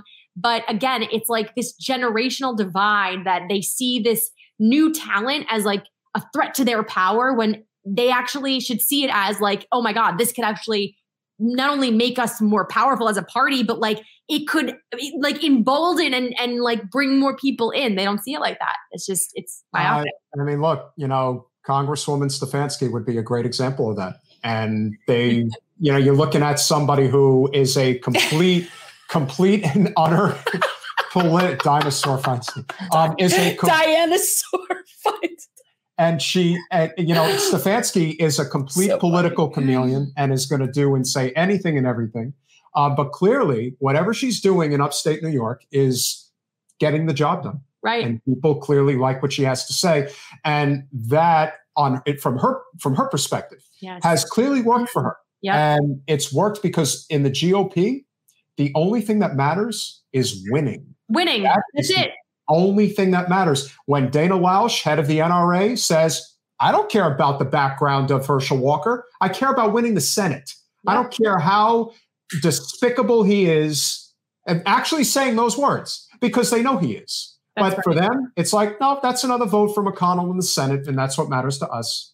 That's and right. so that mindset attracts a lot of people. We are a country that is attracted to leaders who want to kick ass and take names. That's right. And that goes back to the street fight, like the context for it. Like there yeah. are some people in the Democratic Party who have shown that kind of fighting. They like for all of their tragic flaws. I think that Andrew Cuomo, for again, somebody that I don't particularly feel fond of at all, like he is somebody who literally took everything seriously and fought his ass off again for reasons and things that like I don't agree with. But the point is that like he took these things seriously. And I think that there are unfortunately more like bad examples in the Democratic Party than successful ones. Yet there are still examples of like what people are attracted to, like what human psychology is attracted to. And I think that when you put two people side by side, like it might be nice to listen to somebody have an intellectual debate and like shake your head, like, oh yeah, that person's right. But at the end of the day, like you want to be part of like the winning team. I used to be, I used to say like, I want to be part of the Yankees because like the Yankees used to win everything. And now they're not like getting to the World Series. So that's like neither here nor there. But the point is, you want to be on the winning team. And yeah. that requires champion mentality, which we are not demonstrating that is why these conversations are so important because I really I am aghast at how people are underestimating DeSantis. I don't know yes. why they're doing that. Um, they, they, I, all I can say is if it's DeSantis versus Joe Biden, wrap it up because it's going to be ugly. But I think and, that that's, I, I think who, honestly, there's nobody on the Democrat side that really has a chance. And the only way it would be is, yes, if Joe runs again, he has an incumbent advantage. Right. Fine but that's but the but it would be the bare minimum. Like I'd give him the three point home field advantage, and that's it. That's at best. And we're and, and we're part of that though is like we it's because we don't have a bench. Like we just right. don't have that. Oh. So that's but that's, that's done. Cool. But that's but let's be honest, that's done on purpose. They don't care yes, to win. People like Nancy Pelosi don't want to. They don't want things to change. They much rather have a Republican than a progressive. Yeah. I think so that we're might exactly be about that. And I'm, I, I am actually like constantly every day going back and forth in my head on this. Like, I really don't want that to be true. I really don't. But I think that the aggression towards progressives is so much greater than the aggression that they have towards Republicans. And that just speaks for itself. Well, that's just about the corporate infrastructure of the United States. It's right. not, you know, so much, um, you know, when you hear the scorn you know that one has. I mean, we get that you got to play the game, but you know, Alex let it slip the other day. To her credit, even though she you know kind of did it with a wink, wink. It's like you really think there was a vote on whether or not the Democratic Party got to decide if Hakeem Jeffries was going to replace Nancy Pelosi? This right. thing is done so far in advance, so many years in advance, so many roadblocks are put in place to ensure. And I even said, like, being a New Yorker, you have to admit that it couldn't be more epitomous of how far the party has fallen that the right. two leaders of the Democratic Party are from New York City. You literally and from the same borough. From the same borough. I mean, at this point, when they say that the Democratic Party doesn't care about anybody but the major coastal city elites. It's like you're proving it with your actions. Yeah. That's the problem. And that's why it gives us the opportunity to, yeah, you want to say storm the castle or whatever you, you know want to call it. But if we ever figure out a way to recognize that we're not going to win every battle, but that if we stick to a non-corporate economic populist message of a living wage, universal health care, a clean energy grid, ending the wars and criminal justice reform, Yes. I mean, that is a winning message, and it's one that will resonate with everybody. And the way it works is if they know you're not funded by corporate special interests, they will not only donate to you, they will work their ass off for you. And it is really that simple. That's right. They will. They actually will. And I like that you say economic populist because I think that that is exactly that is exactly right. So Yeah. I'm glad that you say that. Well, Right this conversation, I am sure, could go on for another two hours. So nice to meet you. And, so nice to meet you too. This is so wonderful. and please, the next time you come on, hopefully there will be a visual as well. Yeah. I- Yes. you know, it's better to see you, but um, you know, it's nice when, and I always say this when, pe- like, when you meet other people on your team, um, it's it's just very, it's nice. It's sort of like you're Yeah. you're finding your people in in the room full of people. You know, I could not agree with you more. And I promise you that the next time that I'm on, you will have a visual of me. My like in all in all fairness, like if I turn this video on, we would probably you probably hear like three words out of every ten, and it would be a terrible interview.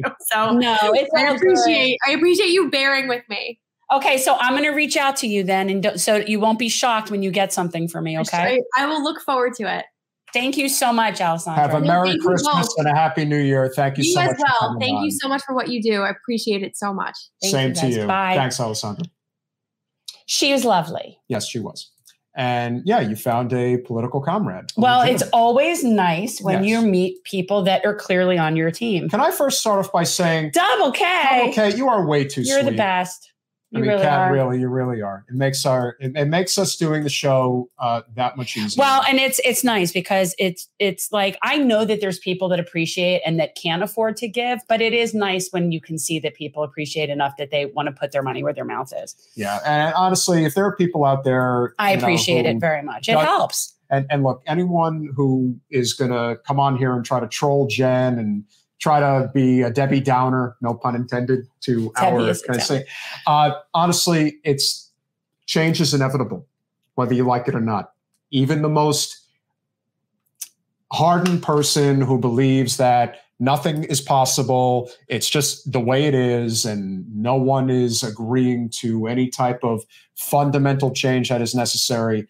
The change will inevitably come. It's happening. It does. just does. It happens over time. Give yourself Um, the name recognition, money, the connections, the hard work that comes with it, Yeah. the belief in the change. And one thing I will say in response to, I'm not going to name the person, but just one thing I'm going to say in the chat. No, people don't actually love Debbie. They fear Debbie. And Debbie is as responsible as anybody for the collapse of the Florida Democratic Party. National. No, well, national as well. Yes. She already destroyed national. Now she's working on the state much harder. So, She's one of the reasons we have very little democratic resistance. that is correct. And part of the reason why so many of these seats that shouldn't have been able to be challenged were challenged. Uh, the reason why you have a statewide nominee that shouldn't have been, there should have been better choices, and why that statewide nominee had the support of that particular sitting congresswoman before the primary was even over, doing it in the backyard. then of- why did I lose? I'd really love to know who this person actually is because we don't believe for a second that you're that. But but the thing is, is that Well, let's see. politics is is complicated. I- But as a first time run, please Okay. do. First time candidate, name recognition, literally having the weight of the fear mongering going around about Trump, Trump, Trump. The fact that the money advantage was so significant, we didn't exactly know what we were doing. And we're able to basically figure it out along the way and got relatively close. You know, th- everyone looks at 40 points and thinks, oh, that's a, that's a, la-" and it is a landslide. Oh, yeah. There's no question about it. But over time, things change. Don't need to get into specifics, No. but just know that name recognition matters, fundraising matters, ground game matters, being able to execute properly matters. There's a lot of nuance that goes into this. Most first time campaigns are not successful. no, they are not. And most ca- first time campaigns don't get anywhere near what we got against an incumbent like that, which Mm. speaks volumes as to really how vulnerable she is. But we, as politically knowledgeable people, how this works now after doing this for a few years, um, see things that you don't necessarily see. But you would be hard pressed to find a first time run against a sitting incumbent that came anywhere near where we get. And I would also say, and this is a great point by Pers, great fa- great friend of the show. Uh, Pers brings up a great point. The reason why I think if Jen did run again, again, no guarantees it's going to happen, but if it did, one of the reasons I do think Jen has a real puncher's chance is that if Cori Bush can beat Lacy Clay, a real political dynasty in St. Louis, then anything's possible. and her numbers, well, and she ran how many times? Twice. Twice. Mhm. And her numbers went from what was her numbers the first Very time? Very similar to what yours were. I, she had like 33 or 34 percent. Right. Okay. And then she was able to win the second time. And credit to her doing what she did because Cori's been great. Yeah. I mean, this is a marathon we're dealing with. It and the campaigns are all part of that snowball. That's what it really is. So Mm-hmm. when you look at it, well, why did you lose? The problem with that way of thinking is I really see it's a very sort of Democrat way of thinking because you don't look at campaigns as part of a greater movement because you're not wanting to be part of a greater movement. there's also people within the local area as well as the state who recognize that the Florida Democratic Party is destroyed. It has been decimated. Bad. It has no leverage. And it comes back to one person, Debbie Wasserman Schultz. Why? Because Debbie is responsible, much like Jay Jacobs is the state chair and causing all the havoc in the state of New York. Well, that is a very similar set of circumstances that we're dealing with here in the state of Florida with Manny Diaz. Manny Diaz is only the state party chair because of Debbie and Michael Bloomberg. And the things that have come as a result, losing untold amounts of ground, losing counties, not just Miami Dade, but plenty of, of, of uh, infrastructure throughout the state. You can make lots of different arguments as to why that has happened. That to me really is what it's about. But we've met so many people over the past few years who are what you would call supporters of the party that they see what's going on and they are not fans of Debbie and they're not willing to say it publicly and, And there's they're- definitely fear involved. There's also people who will go down with the ship. Yeah. There's one person in particular Oh. who we were who and oh, again, Oh, I wish I had not- that on video we will not name names. No. But this particular person, there was a young person who stood up at this most recent DEC meeting and had a lot to say about what's wrong. Shout out to go. it was Jaden D- D'Onofrio. Jaden D'Onofrio, awesome young man who we do hope Great to have on the show Yes. uh, in the near future. Um, when he was speaking, the gentleman who is part of what I would consider to be Debbie's circle Let's say- decided to do this. he actually turned, Turned his, back. turned his back, Stop, you're fold- shaking tur- turned his back and folded his arms. Didn't want any. Didn't want to hear it. Didn't want to talk, Had to acknowledge the fact that he's been at it for thirty years and knows more than everybody else. and else. you all should just accept the crumbs you're this is the given. way This is. is. the way it is. And it's like if that I really wish we had this video but, on but this. it's almost oh like in god. many ways, it's that it's those so levels. symbolic. It's wh- whatever the technical term is for the levels of change. First, they ignore you, then they laugh at you, then they fight you, and then you win. We're at that stage now where they're starting to fight us because they know that their time is limited. They know it. Like if you guys saw this guy, he's this party person. Actually, it's funny because he's very like entrenched in the party, but like he is the epitome of when I think of the 90s called once it's politics back. These people are living in a time that is, and these are very privileged people, mind you. That's Sure. also where you're capable of being in that position. Where you're so privileged that it's just your leisurely thing. Yeah, I go, I hang out at the meetings. I'm the man. I'm the man. And you don't want for anything. So it's very easy to sit there and say, too bad, take your crumbs. But they're pathetic. They have, they want no change. They don't want to see it. They don't want to hear it. And I was so glad to see this kid because he's 17 and he's part of what was the name of the organization? Uh, mm, He is one of those, and it's not Gen Z for change that he's with, although he knows those guys. This is one of the kids that they are your future leaders. and he got to see up close and personal how despicable voters Broward of Poli- tom- voters of tomorrow. voters of tomorrow.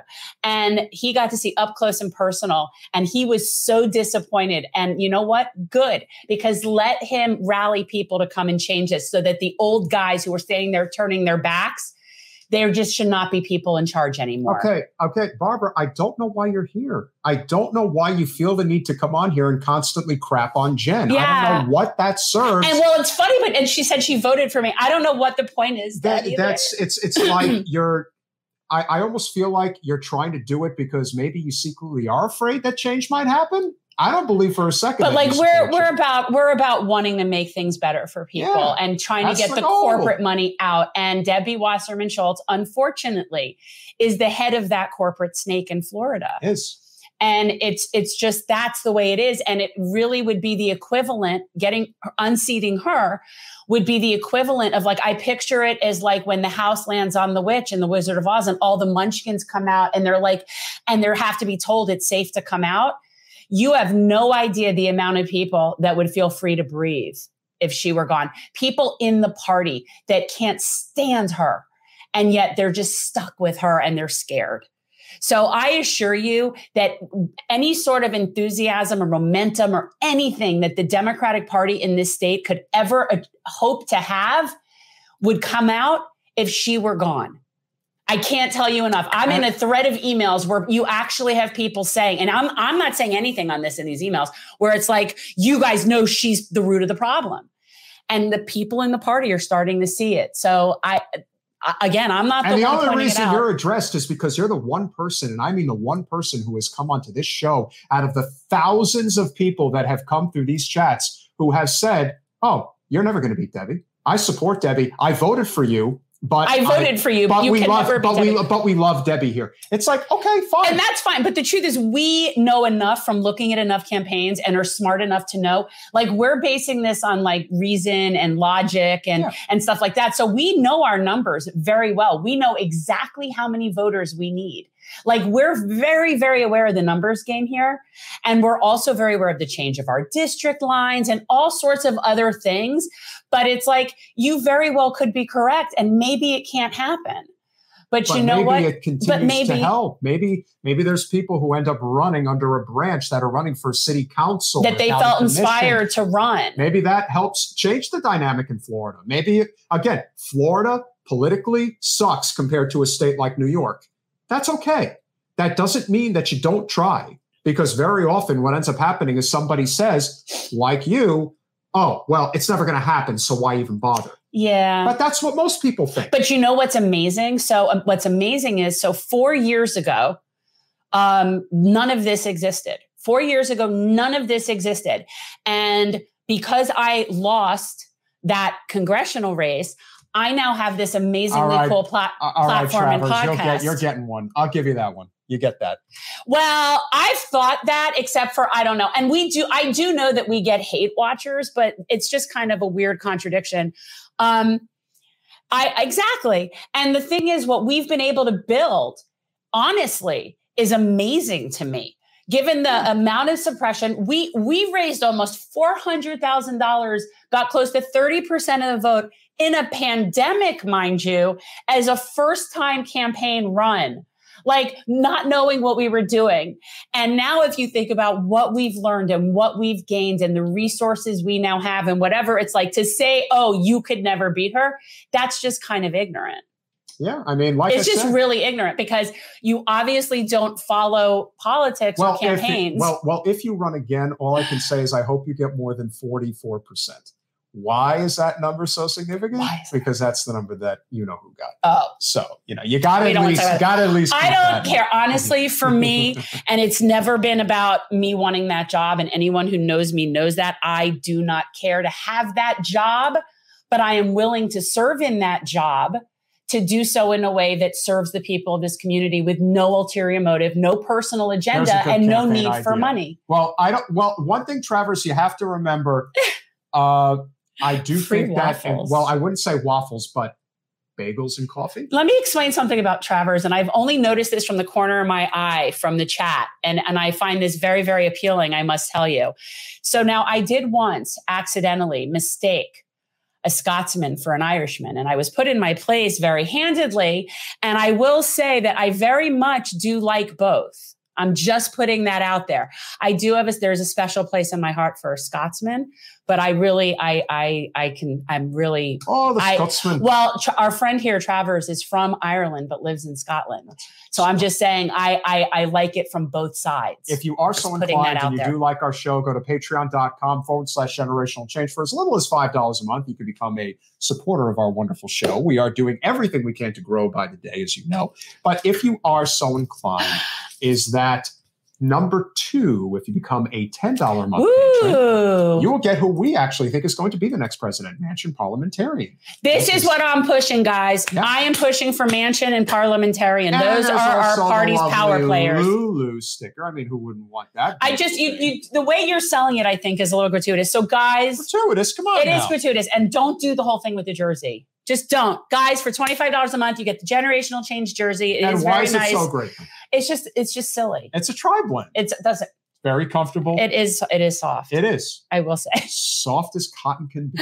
It is soft. And that's the other thing that we, one of the definite things you learn from working on enough campaigns is the types of shirts to order and what people like. I will say that. And I will, and I'm very proud of the fact, and Jamie Friend, friend of the show, friend, and her last name is Friend. Yes, But, um, she's a friend. She always is very, very quick to compliment and point out how our campaign was the only one that had both lady shirts, ladies cut t-shirts, and tank tops.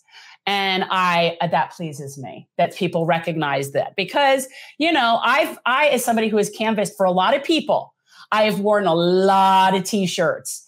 And it really makes it much more bearable when they're comfortable and nice. It really does. And especially in a place like Florida where it's so hot. You know, like I got to tell you, wearing those really thick t-shirts down here, it's just not a good experience. We'll do the best we can to make sure if that does happen. If it happens again, that would obviously be something. That's I'm just saying we're very we are on top of the of the fabric of the shirt. Now, if uh, if uh, hopefully we do end up getting more small business neighbors, met some wonderful people this evening. Hopefully that might be the case going forward. But as you know, fifty dollars a month, you are a small business neighbor. Apex Insurance Agency, Home Life and uh, Home Life and Auto. Auto. So we hope you'll give them a call. And this will give you an opportunity, especially now at the end of the year, where you start thinking about what's in their best interests. If you're potentially if you're in the process of needing to, you know, change your insurance, you think about it, you're like, I don't even know who I have, who I use, and you're looking for somebody, go local. It's always a good move. Tell them Jen and Pete sent you. Yes, and you will definitely get a wonderful deal, especially during the holidays. So, the last thing we will mention before we go off the What air, did we want to talk about? we obviously want to talk about what happened the other night regarding Tim Pool having on Kanye West, Milo Yiannopoulos, and Nick Fuentes. Now, I don't know how many of you actually saw or heard about this particular interview, but this lends to the question of who are people that should be platformed and who are people that shouldn't be? Are there people who actually should not be given a voice because the things that they say are so detrimental Yeah. that it ultimately behooves them to not actually have them on because everyone talks about free speech. Is free speech worth it? Um, I, I think that, I mean, I understand you want to hear what Kanye West has to say. He had some really despicable things that he did say recently about Jewish people, as you know.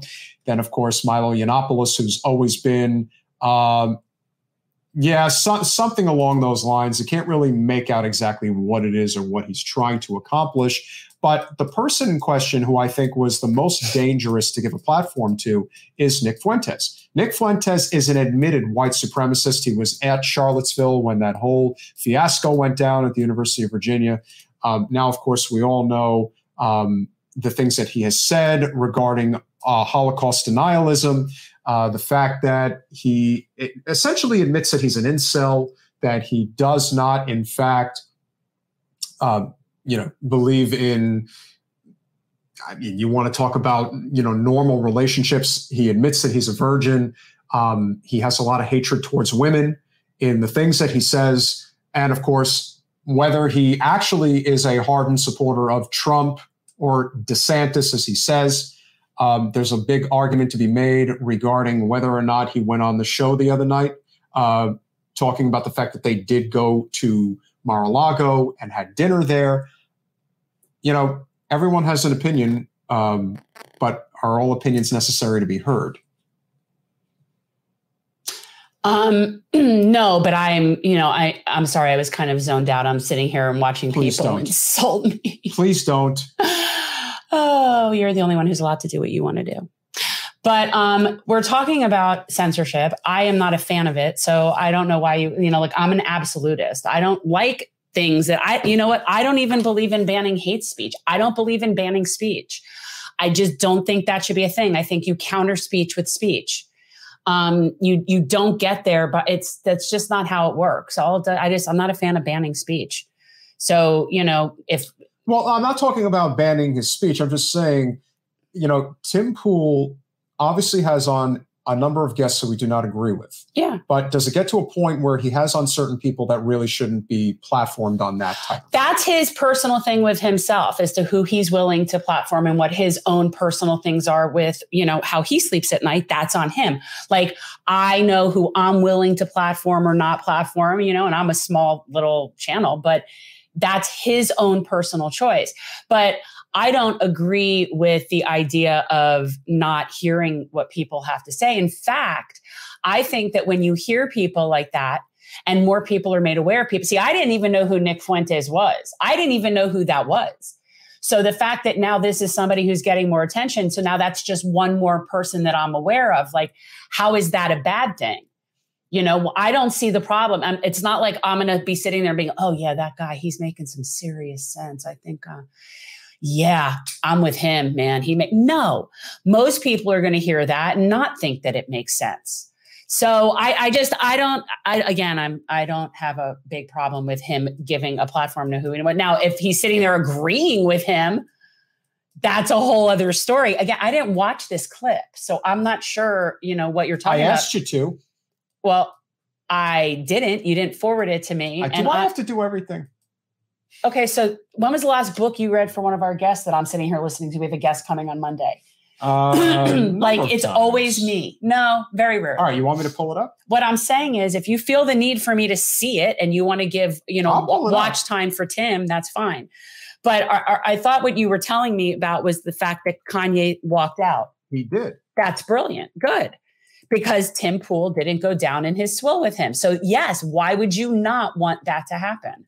I no, I definitely agree. I do think that there's um, you know something to be said for being willing to do this. So I think what we'll do, which makes the most sense, is to just pull up this clip real quick of what happened. So it's on- really funny watching this guy. So so I've been there to and it's just funny to think it's just funny to think that okay now kanye is getting up and storming out of that house. He has to like walk his way out of that maze and down those steps and then the front steps. And i'm like trying to picture how that would go because you guys have no idea the complexity of the tim could pool compound. not told him exactly where he needed to go and the confusing nature of that. Although i'm just trying to like let me see this because you guys have to considering know. the size of the house that um, that Kanye lives in is probably somewhat comparable to the size. but that doesn't mean he understands this all right but it's not just the size of it okay i just i'm curious to see how somebody storms out of tim pool's house because you literally to get to where this studio is No, I it's agree. really interesting concept All right. Well, All right. you know, and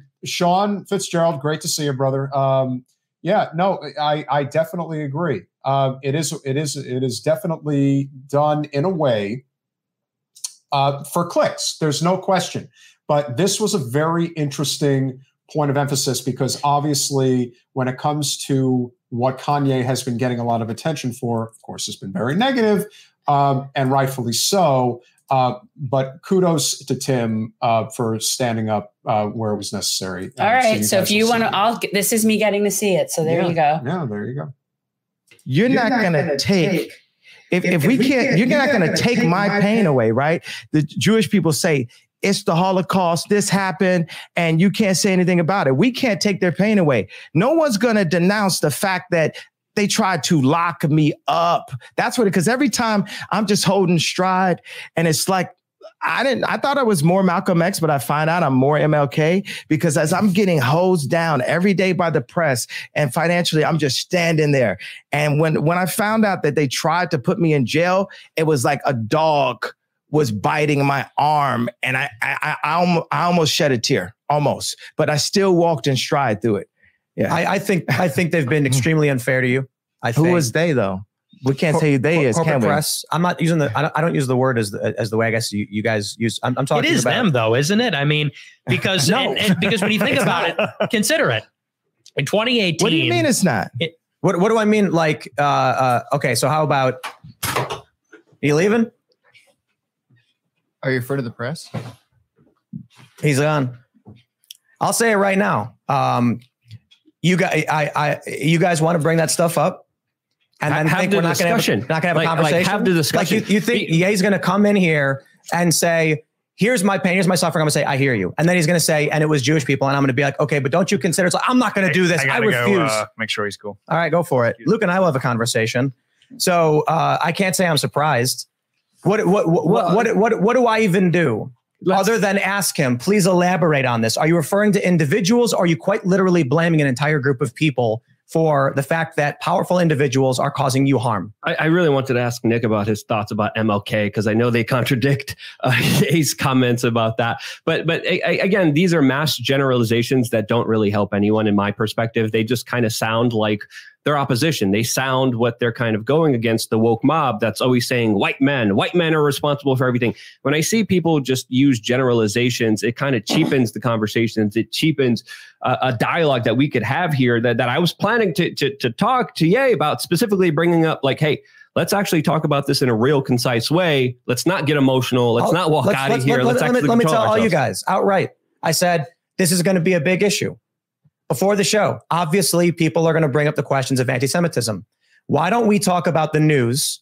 I want to hear what happened with this meeting. I want to understand what Ye 24 is, and then we can do a, a longer conversation about any of that stuff. And Ye literally in the first five minutes says, "No, Well- I want to talk about a group of people and and point to them. Whatever, man.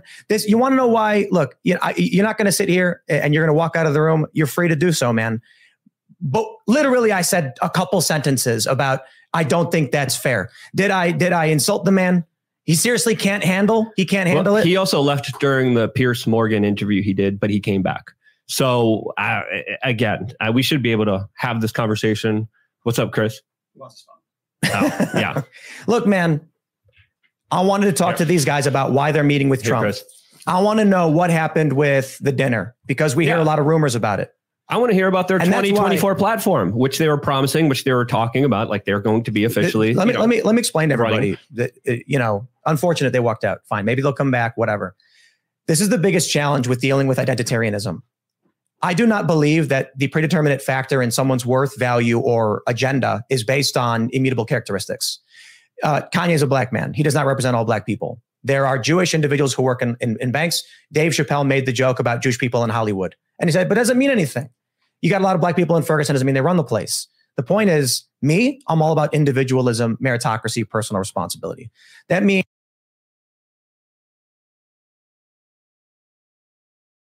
And guys, that's the thing about Tim Pool. I think the way he was just right there, like what you said, like when people gave me so much crap for going on there, or people say he's a grifter and he's all this, you know, I don't know enough about like everything about him, but that's very reasonable what he's talking about to me. He's a very reasonable person and and his beliefs tend to be le- like left and people yet think he's right because they don't really know what left is in this country. That's another part of the problem. He's he is definitely libertarian. Yeah, I mean, look, he brings on people that I I don't particularly or would probably agree with on anything. I mean, listen, he brings he brings Marjorie Taylor Greene on the damn show. I mean, you know, She's a sitting congressperson. yeah, The truth is, I would have her on this show. That's a sitting congressperson. Are you kidding me? You don't think that people should see that for who that is? sure. I think that's our duty to expose that kind of stuff. It's not like giving, I mean, yeah, that's not a candidate. That would be a that's a sitting congressperson. Yes, I would have her on the show. He's had Thomas Massie on, who I happen to agree with a number of things on. Th- these uh, are con- these are I don't agree. With, I don't. I don't agree with him doing AK, uh, you know, AR-15 uh, Christmas cards with his kids. You know, but that doesn't mean that you don't have a conversation about issues that matter. And if everyone is so quick to jump to conclusions about what should and shouldn't be, I just personally think that Nick Fuentes and his rhetoric is extremely dangerous, and the things that he does, which I believe is to incite people to do things, He goes in those 4chan chats and Reddit threads and things like that. Uh, there's a lot of frustration. But who is this kid? Like, where did he come from that anybody cares what he says or who he thinks? Like, he looks like a kid. Like, who is Well, this? sometimes these people kind of get plucked out of obscurity because they know that they're going to espouse the message that is going to get people riled up, spend money, get clicks, do all these things. Nobody is this a celebrity? Is he a politician? Like, no, who he's is like he? a com- he's like a commentator. He's That's a commentator. Yeah. Oh, but he's a commentator that is, that that spouts very you know anti-Semitic, violent rhetoric. Like he's a bad guy. He just is. You know, there it is. He's irredeemable in many ways, as far as I'm concerned, because that guy wants to hurt people. And and oftentimes, I do believe that guys like that want to hurt people because they're hurt. well, uh, hurt people, hurt people. Yeah, that's definitely how it works. He, you know, he's when he talks about how he. Uh, I've, I've heard him in commentary talk about how uh, he has a hard time talking to women, and Shocking. you know he he might be closeted. You know, there's Oh, don't. I mean, that that's neither here nor there. You know what I mean? He's obviously very misinformed and or a grifter. sure. Because he could maybe not know that what he's saying is nonsense and still find that there's a good niche where you could just, you know, profit from that and have that persona. You know, I wonder that about some of these people. I do. I It's wonder if they're Red, Red Eye Solar's saying. Yeah, that's basically it. Yeah, I okay. Listen, whatever. You know, it's amazing how somebody like you know Nick Fuentes makes somebody like Charlie Kirk seem relatively tame. But people like that are like to me, they're just like one bathroom stall or one bank account away from just falling out of grace. that's true. That's why you stick to the message and you do what you're told.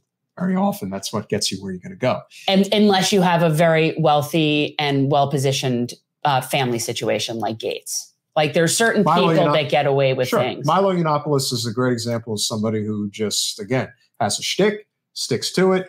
right. But is it real? Who knows? Well, I don't know. Well, he says he. I don't think he said he prayed away the gay, but that he he's no longer gay. right. Whatever. It's just That's actually see now that to me is that's harmful crap because that puts out that thought. Although it's putting it out amongst people that are going to keep thinking that anyway. I guess it's not like again nobody's going to turn that on and be like, oh yeah, this kid knows what's going on. I'm going to listen to him. You know, so it's just that's interesting to me. It, no, it definitely Like, does. who cares what this kid says? Is he is does he have any source of education? What are his credentials? Has he ever like is he published? Does he know the show- anything? no, but our friend of the show, Sean hmm. Fitzgerald, the actual Justice Warrior, mentioned that Tim really had them on because he wanted to hear about the Trump. thing. yeah, yeah. Obviously, I'm sure a lot of people would want to hear about it, and very few. why have. not? They don't really know what went on. They can only assume. I would invite them to come sit here and ask about that because why wouldn't you? Well, it was really great. I had an opportunity to talk to him. We'll see. But then again, you know what this is? Nick though? Oh, Fuentes good is a really great, misunderstood young man. And I totally didn't get an opportunity to talk to that Alessandra Biaggi. You know, she doesn't live too far from me in New York. Really great person. And of course, I, I assure you, she'd find you disgusting. No, she finds me really great. And you know how I know that? Oh because no, I've got a lot of money. I'm really, really rich. she does not. She doesn't care about. I that. just wanted to also come on here and address this Mike Fettuccine who's Ugh. coming on your podcast next week. He's a really terrible person. He's made some really terrible videos about me. And he knows I'm a great person. Believe me when I tell you, he just doesn't understand. I like the gays, they're great people. And he just needs to understand that I have my ways and everything is going to be okay because we are making America great again. again. And that's all there is to it. Good to see you guys. It's so gross. It's really gross. Like I Mm. can't. It's it really is. Um. ugh. So that's what Ma- Mario is correct. That's what he said. Milo Mini Apple. Mini apple. You're terrible. But It's yeah, terrible. said he's ex he's ex gay. Okay, Ex-gay. He's, he gave it up. The problem He gave with it up that is that turkey. sort of that's Cold turkey. He, he's, he's not doing it anymore. ridiculous.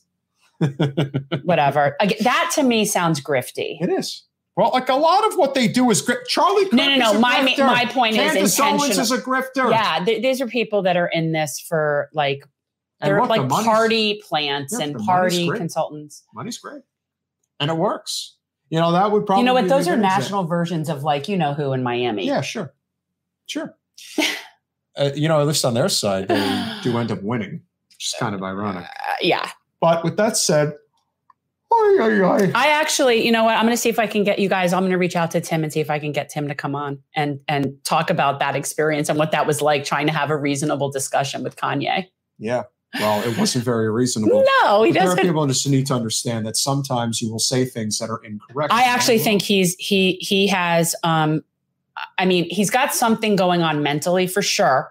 I am by no means qualified clinically or otherwise, but he strikes me as some whether it's like a, a personality disorder or a bipolar thing. Like I, I am in no way again qualified, but to me, and I've thought this for many years about him. There's something wrong there. And again, not a critique of people that are disabled or mentally disabled. I'm not saying wrong in terms of like versus right.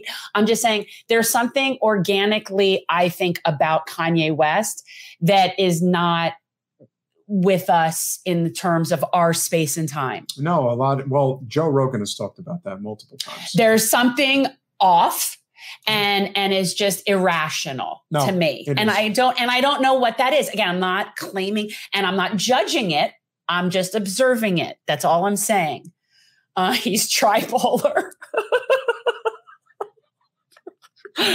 that's actually good Kanye don't know. and again, I, I am in, this is not making fun of anybody with mental illness. This No. is in no way anything, but there's just something about him that's just erratic and irrational. Um, I remember when he jumped on the stage that time with Taylor Swift and grabbed the microphone. Oh God, I wanted to. Keep, uh, well, and that was really the first time I ever saw him, like who I even no, knew no, that was. I'm saying seriously. Why did he get tackled? Why did somebody knock his ass out? But just from that, that was the first time I ever even knew who that was. And I Yeah. just, from that point on, every time I've seen him, it's just something that's just so not. And yet people seem to just tiptoe around it like it's just totally typical. That's what's so interesting to me is that people talk about it like it's just totally typical when I think it's like almost scary. That no, but you know, I don't know. But anyway, so I kind of, you know, it, it, it's it's unsettling. Like to me, watching him is unsettling because it's somebody who is clearly not well and just running around and everybody acting like that that's perfectly typical. Like I almost feel like I'm in a bizarro world when I see people like that. Yeah, that's, how I feel. So, with that said, obviously Monday we've got two. We are doing an afternoon show on Monday, guys. Just so you know, very important. So on Monday, I believe we go on at one. I believe that's when we start. Uh, we are going to have on is uh, Wait, our whole show is an afternoon show? yeah. mhm. It I won't didn't realize it, that. it won't conflict with uh, or this is shouldn't. Um, wait, wait, that's when uh, Carl Hart's coming on in the Hart, afternoon? yes. Okay. So that's when he could come on, and also Rob Sands. So okay. We've got Rob Sand, who won the state auditor race as a Democrat in Iowa. Yeah, can you believe that? It happened. Even though Chuck Grassley's going back to the US Senate somehow. Is he coming back alive and well? Mm, Who knows? Anyway, uh, then we will have on Carl Hart, who wrote, what is this? Well, he's written a lot of things. This guy is a psychoneuropharmacologist and is somebody who has done extensive actual research on methamphetamine and um, MDMA, which is what we no, I, I we used to call it ecstasy. I don't I think it's different variables. And we're going to Mhm. talk about the actual science versus the actual scare tactic, fear mongering talking points that keep drugs illegal um, I, anybody who knows me, I support legalization I, or, or decriminalization at a minimum of all drugs. I think Spain and Portugal have it right. I don't think drugs is a crime problem. Um, yeah, sale and distribution. That's a whole other story. And then you could choose to regulate or not, or whatever you want to do. But the use of substances is something to me that I've always, I'm very civil libertarian. And I just, Same. that to me is very much like that. So this book is really about that. This is someone who really has done the research and can answer the real questions. What's the scare tactics versus what's real? And we also have to differentiate that from what is also a real opioid crisis and what that really is um, and how it's being used to scare off people from having their liberties. So it's another way in which we scare people and so that they're willing to have laws put in place to limit their own liberty to try drugs or do different things um, based on not science and reason. That's all I'm saying. I'm so we're going to talk to his. He's very smart person. This is someone who is very highly educated and has studied this, and we're going to get some answers. But the name of this book is Drug Use for Grown-ups. I'm listening to it right now, and it's um, it's really interesting, actually. And I and you know right now the, he's talking in the, the part I'm in about the book is the research that he was doing on comparing methamphetamine to MDMA. Um, and I have done MDMA. I don't know if it was pure, I'll never know. And one of the things he's talking about is places in certain countries that, and what he would love to see are drug testing facilities. So you can go get something tested and find out if it's real, if it's legit, what it is. Because that is, that's true liberty right? Like that's what real liberty is. So this is just the whole perspective is very interesting. And I have uh, a friend of mine from college who I just texted earlier to tell her I'm listening to this because she is actually she is a, a neuropharmacologist person. She actually has her neuropharmacology. She has her PhD in that. And there's not that many of them. And told her that he's coming on. She's like, "Oh, that's cool." I knew she would know who that is. Mm. Um, but so it's just going to be really interesting to talk to him and hear his and he has since tried different things and it is different when you try something versus when you do research on it and one of the things he's talking about is something that i am very familiar with regarding recreational drug use which is the setting and the setting is something that can't be replicated in a lab and is part of an experience. So it's just that anyway i find it very cool. I feel like this is something i definitely know about. So it's it's up my alley, but it's um it's always nice to be vindicated that a lot of what we hear is is fear mongering and is just to try to criminalize things and keep people under thumb and to take away our civil liberties. And uh, that is you know it's something that i think we should talk about last thing thoughts uh, i have no thoughts we'll talk about it on monday uh, Balance, uh, ba- Balenciaga, is that how you say it? Or Balen, uh, Balenciaga. Balenciaga. Okay. Pedophilia is wrong, irredeemable, and anyone who participates in it should be met with the harshest punishments known to man. Wait. What, the, what does this have to do with Balenciaga? Balenciaga was promoting uh, basically, uh, I wouldn't call it uh, the brand Balenciaga. Uh, yeah, they had a little photo shoot the other day where basically they were uh, having children pose in uh, BDSM and different things. Um, pretty messed up. Oh, this is problematic. I've got a pair of sunglasses. Mm-hmm. Oh, that's not good. That's so. Anyone who wants us to talk about pedophilia and the crimes of Hollywood and different places, you really think that we would ever support anything like that? Or that we would have anything to do with people like Why that? is somebody asking, like, how are we affiliated? Am I being called out for the sunglasses? Like, what the hell? No, it's just basically they want. They're you know, many years people old. that wanted to talk about the fact that Balenci- Balenciaga, Yeah, Balenciaga. yeah, that they're involved or have been promoting, uh, you know, pedophilia in some capacity. But how did that find its way into this discussion? Is what well, I'm because a cou- well, Mario and a couple of people were bringing it up, and all I'm thinking is, yeah, this is completely effed up. I have to So- personally see what this ad is to see if I agree that I think it's what they say it is. I No, have it's not seen it's, it. It's, I've, Okay, it's. I have. I'm um, okay, but I'm just saying I haven't seen it, so I don't know what we're talking about. So I'm not going to say whether I think it is is icky or not. But you know, if you have a if you have like a what what appears to be like a three or four year old uh basically holding like a BDSM mask and is dressed in really provocative outfits. okay. But here's the thing, and here's the thing: as inappropriate as that does sound, okay, I'm going to throw this at you from this perspective, and this is where I see where art becomes criticism, becomes a statement. And i and i get the idea that okay what kind of world are we raising these kids in? What kind of world are we living in? And are they making a political statement to that effect? And and is the ad really exposing anything of these children that is inappropriate or is it doing a juxtaposition using children in an adult manner to make a political statement in which case which again like i said i have not seen these ads but i am of the mindset when it comes to stuff like that like i, I think i like people like robert mapplethorpe come to mind stuff that was banned as being so you know, toxic and wrong. And now we look at back at that years later and we're like, yeah, no, no, it wasn't. Well, of course, I never thought it was. I shouldn't say that, but but like I'm just saying, I haven't seen it, so I'm not going to comment on it until I see it. That's all I'm saying. Okay. So with that said, uh, there's a lot of ridiculous crap that's being thrown out there right now that's coming to the surface. Uh, it's a rough world we live in. What can you say? But we appreciate you guys. Remember to hit the like button, subscribe, share, do all those wonderful things. We appreciate the support. Big shout out to Double K, who is just an amazing supporter of the Yeah. of the channel. Uh, with that said, thank you so much, and we'll see you Monday. Thanks for watching. If you want to support our mission to transform politics into service, please like this video, subscribe, follow us on social media, and consider joining our Patreon, where you'll get early access to our interviews as well as other exclusive content. Links are in the description. Peace out.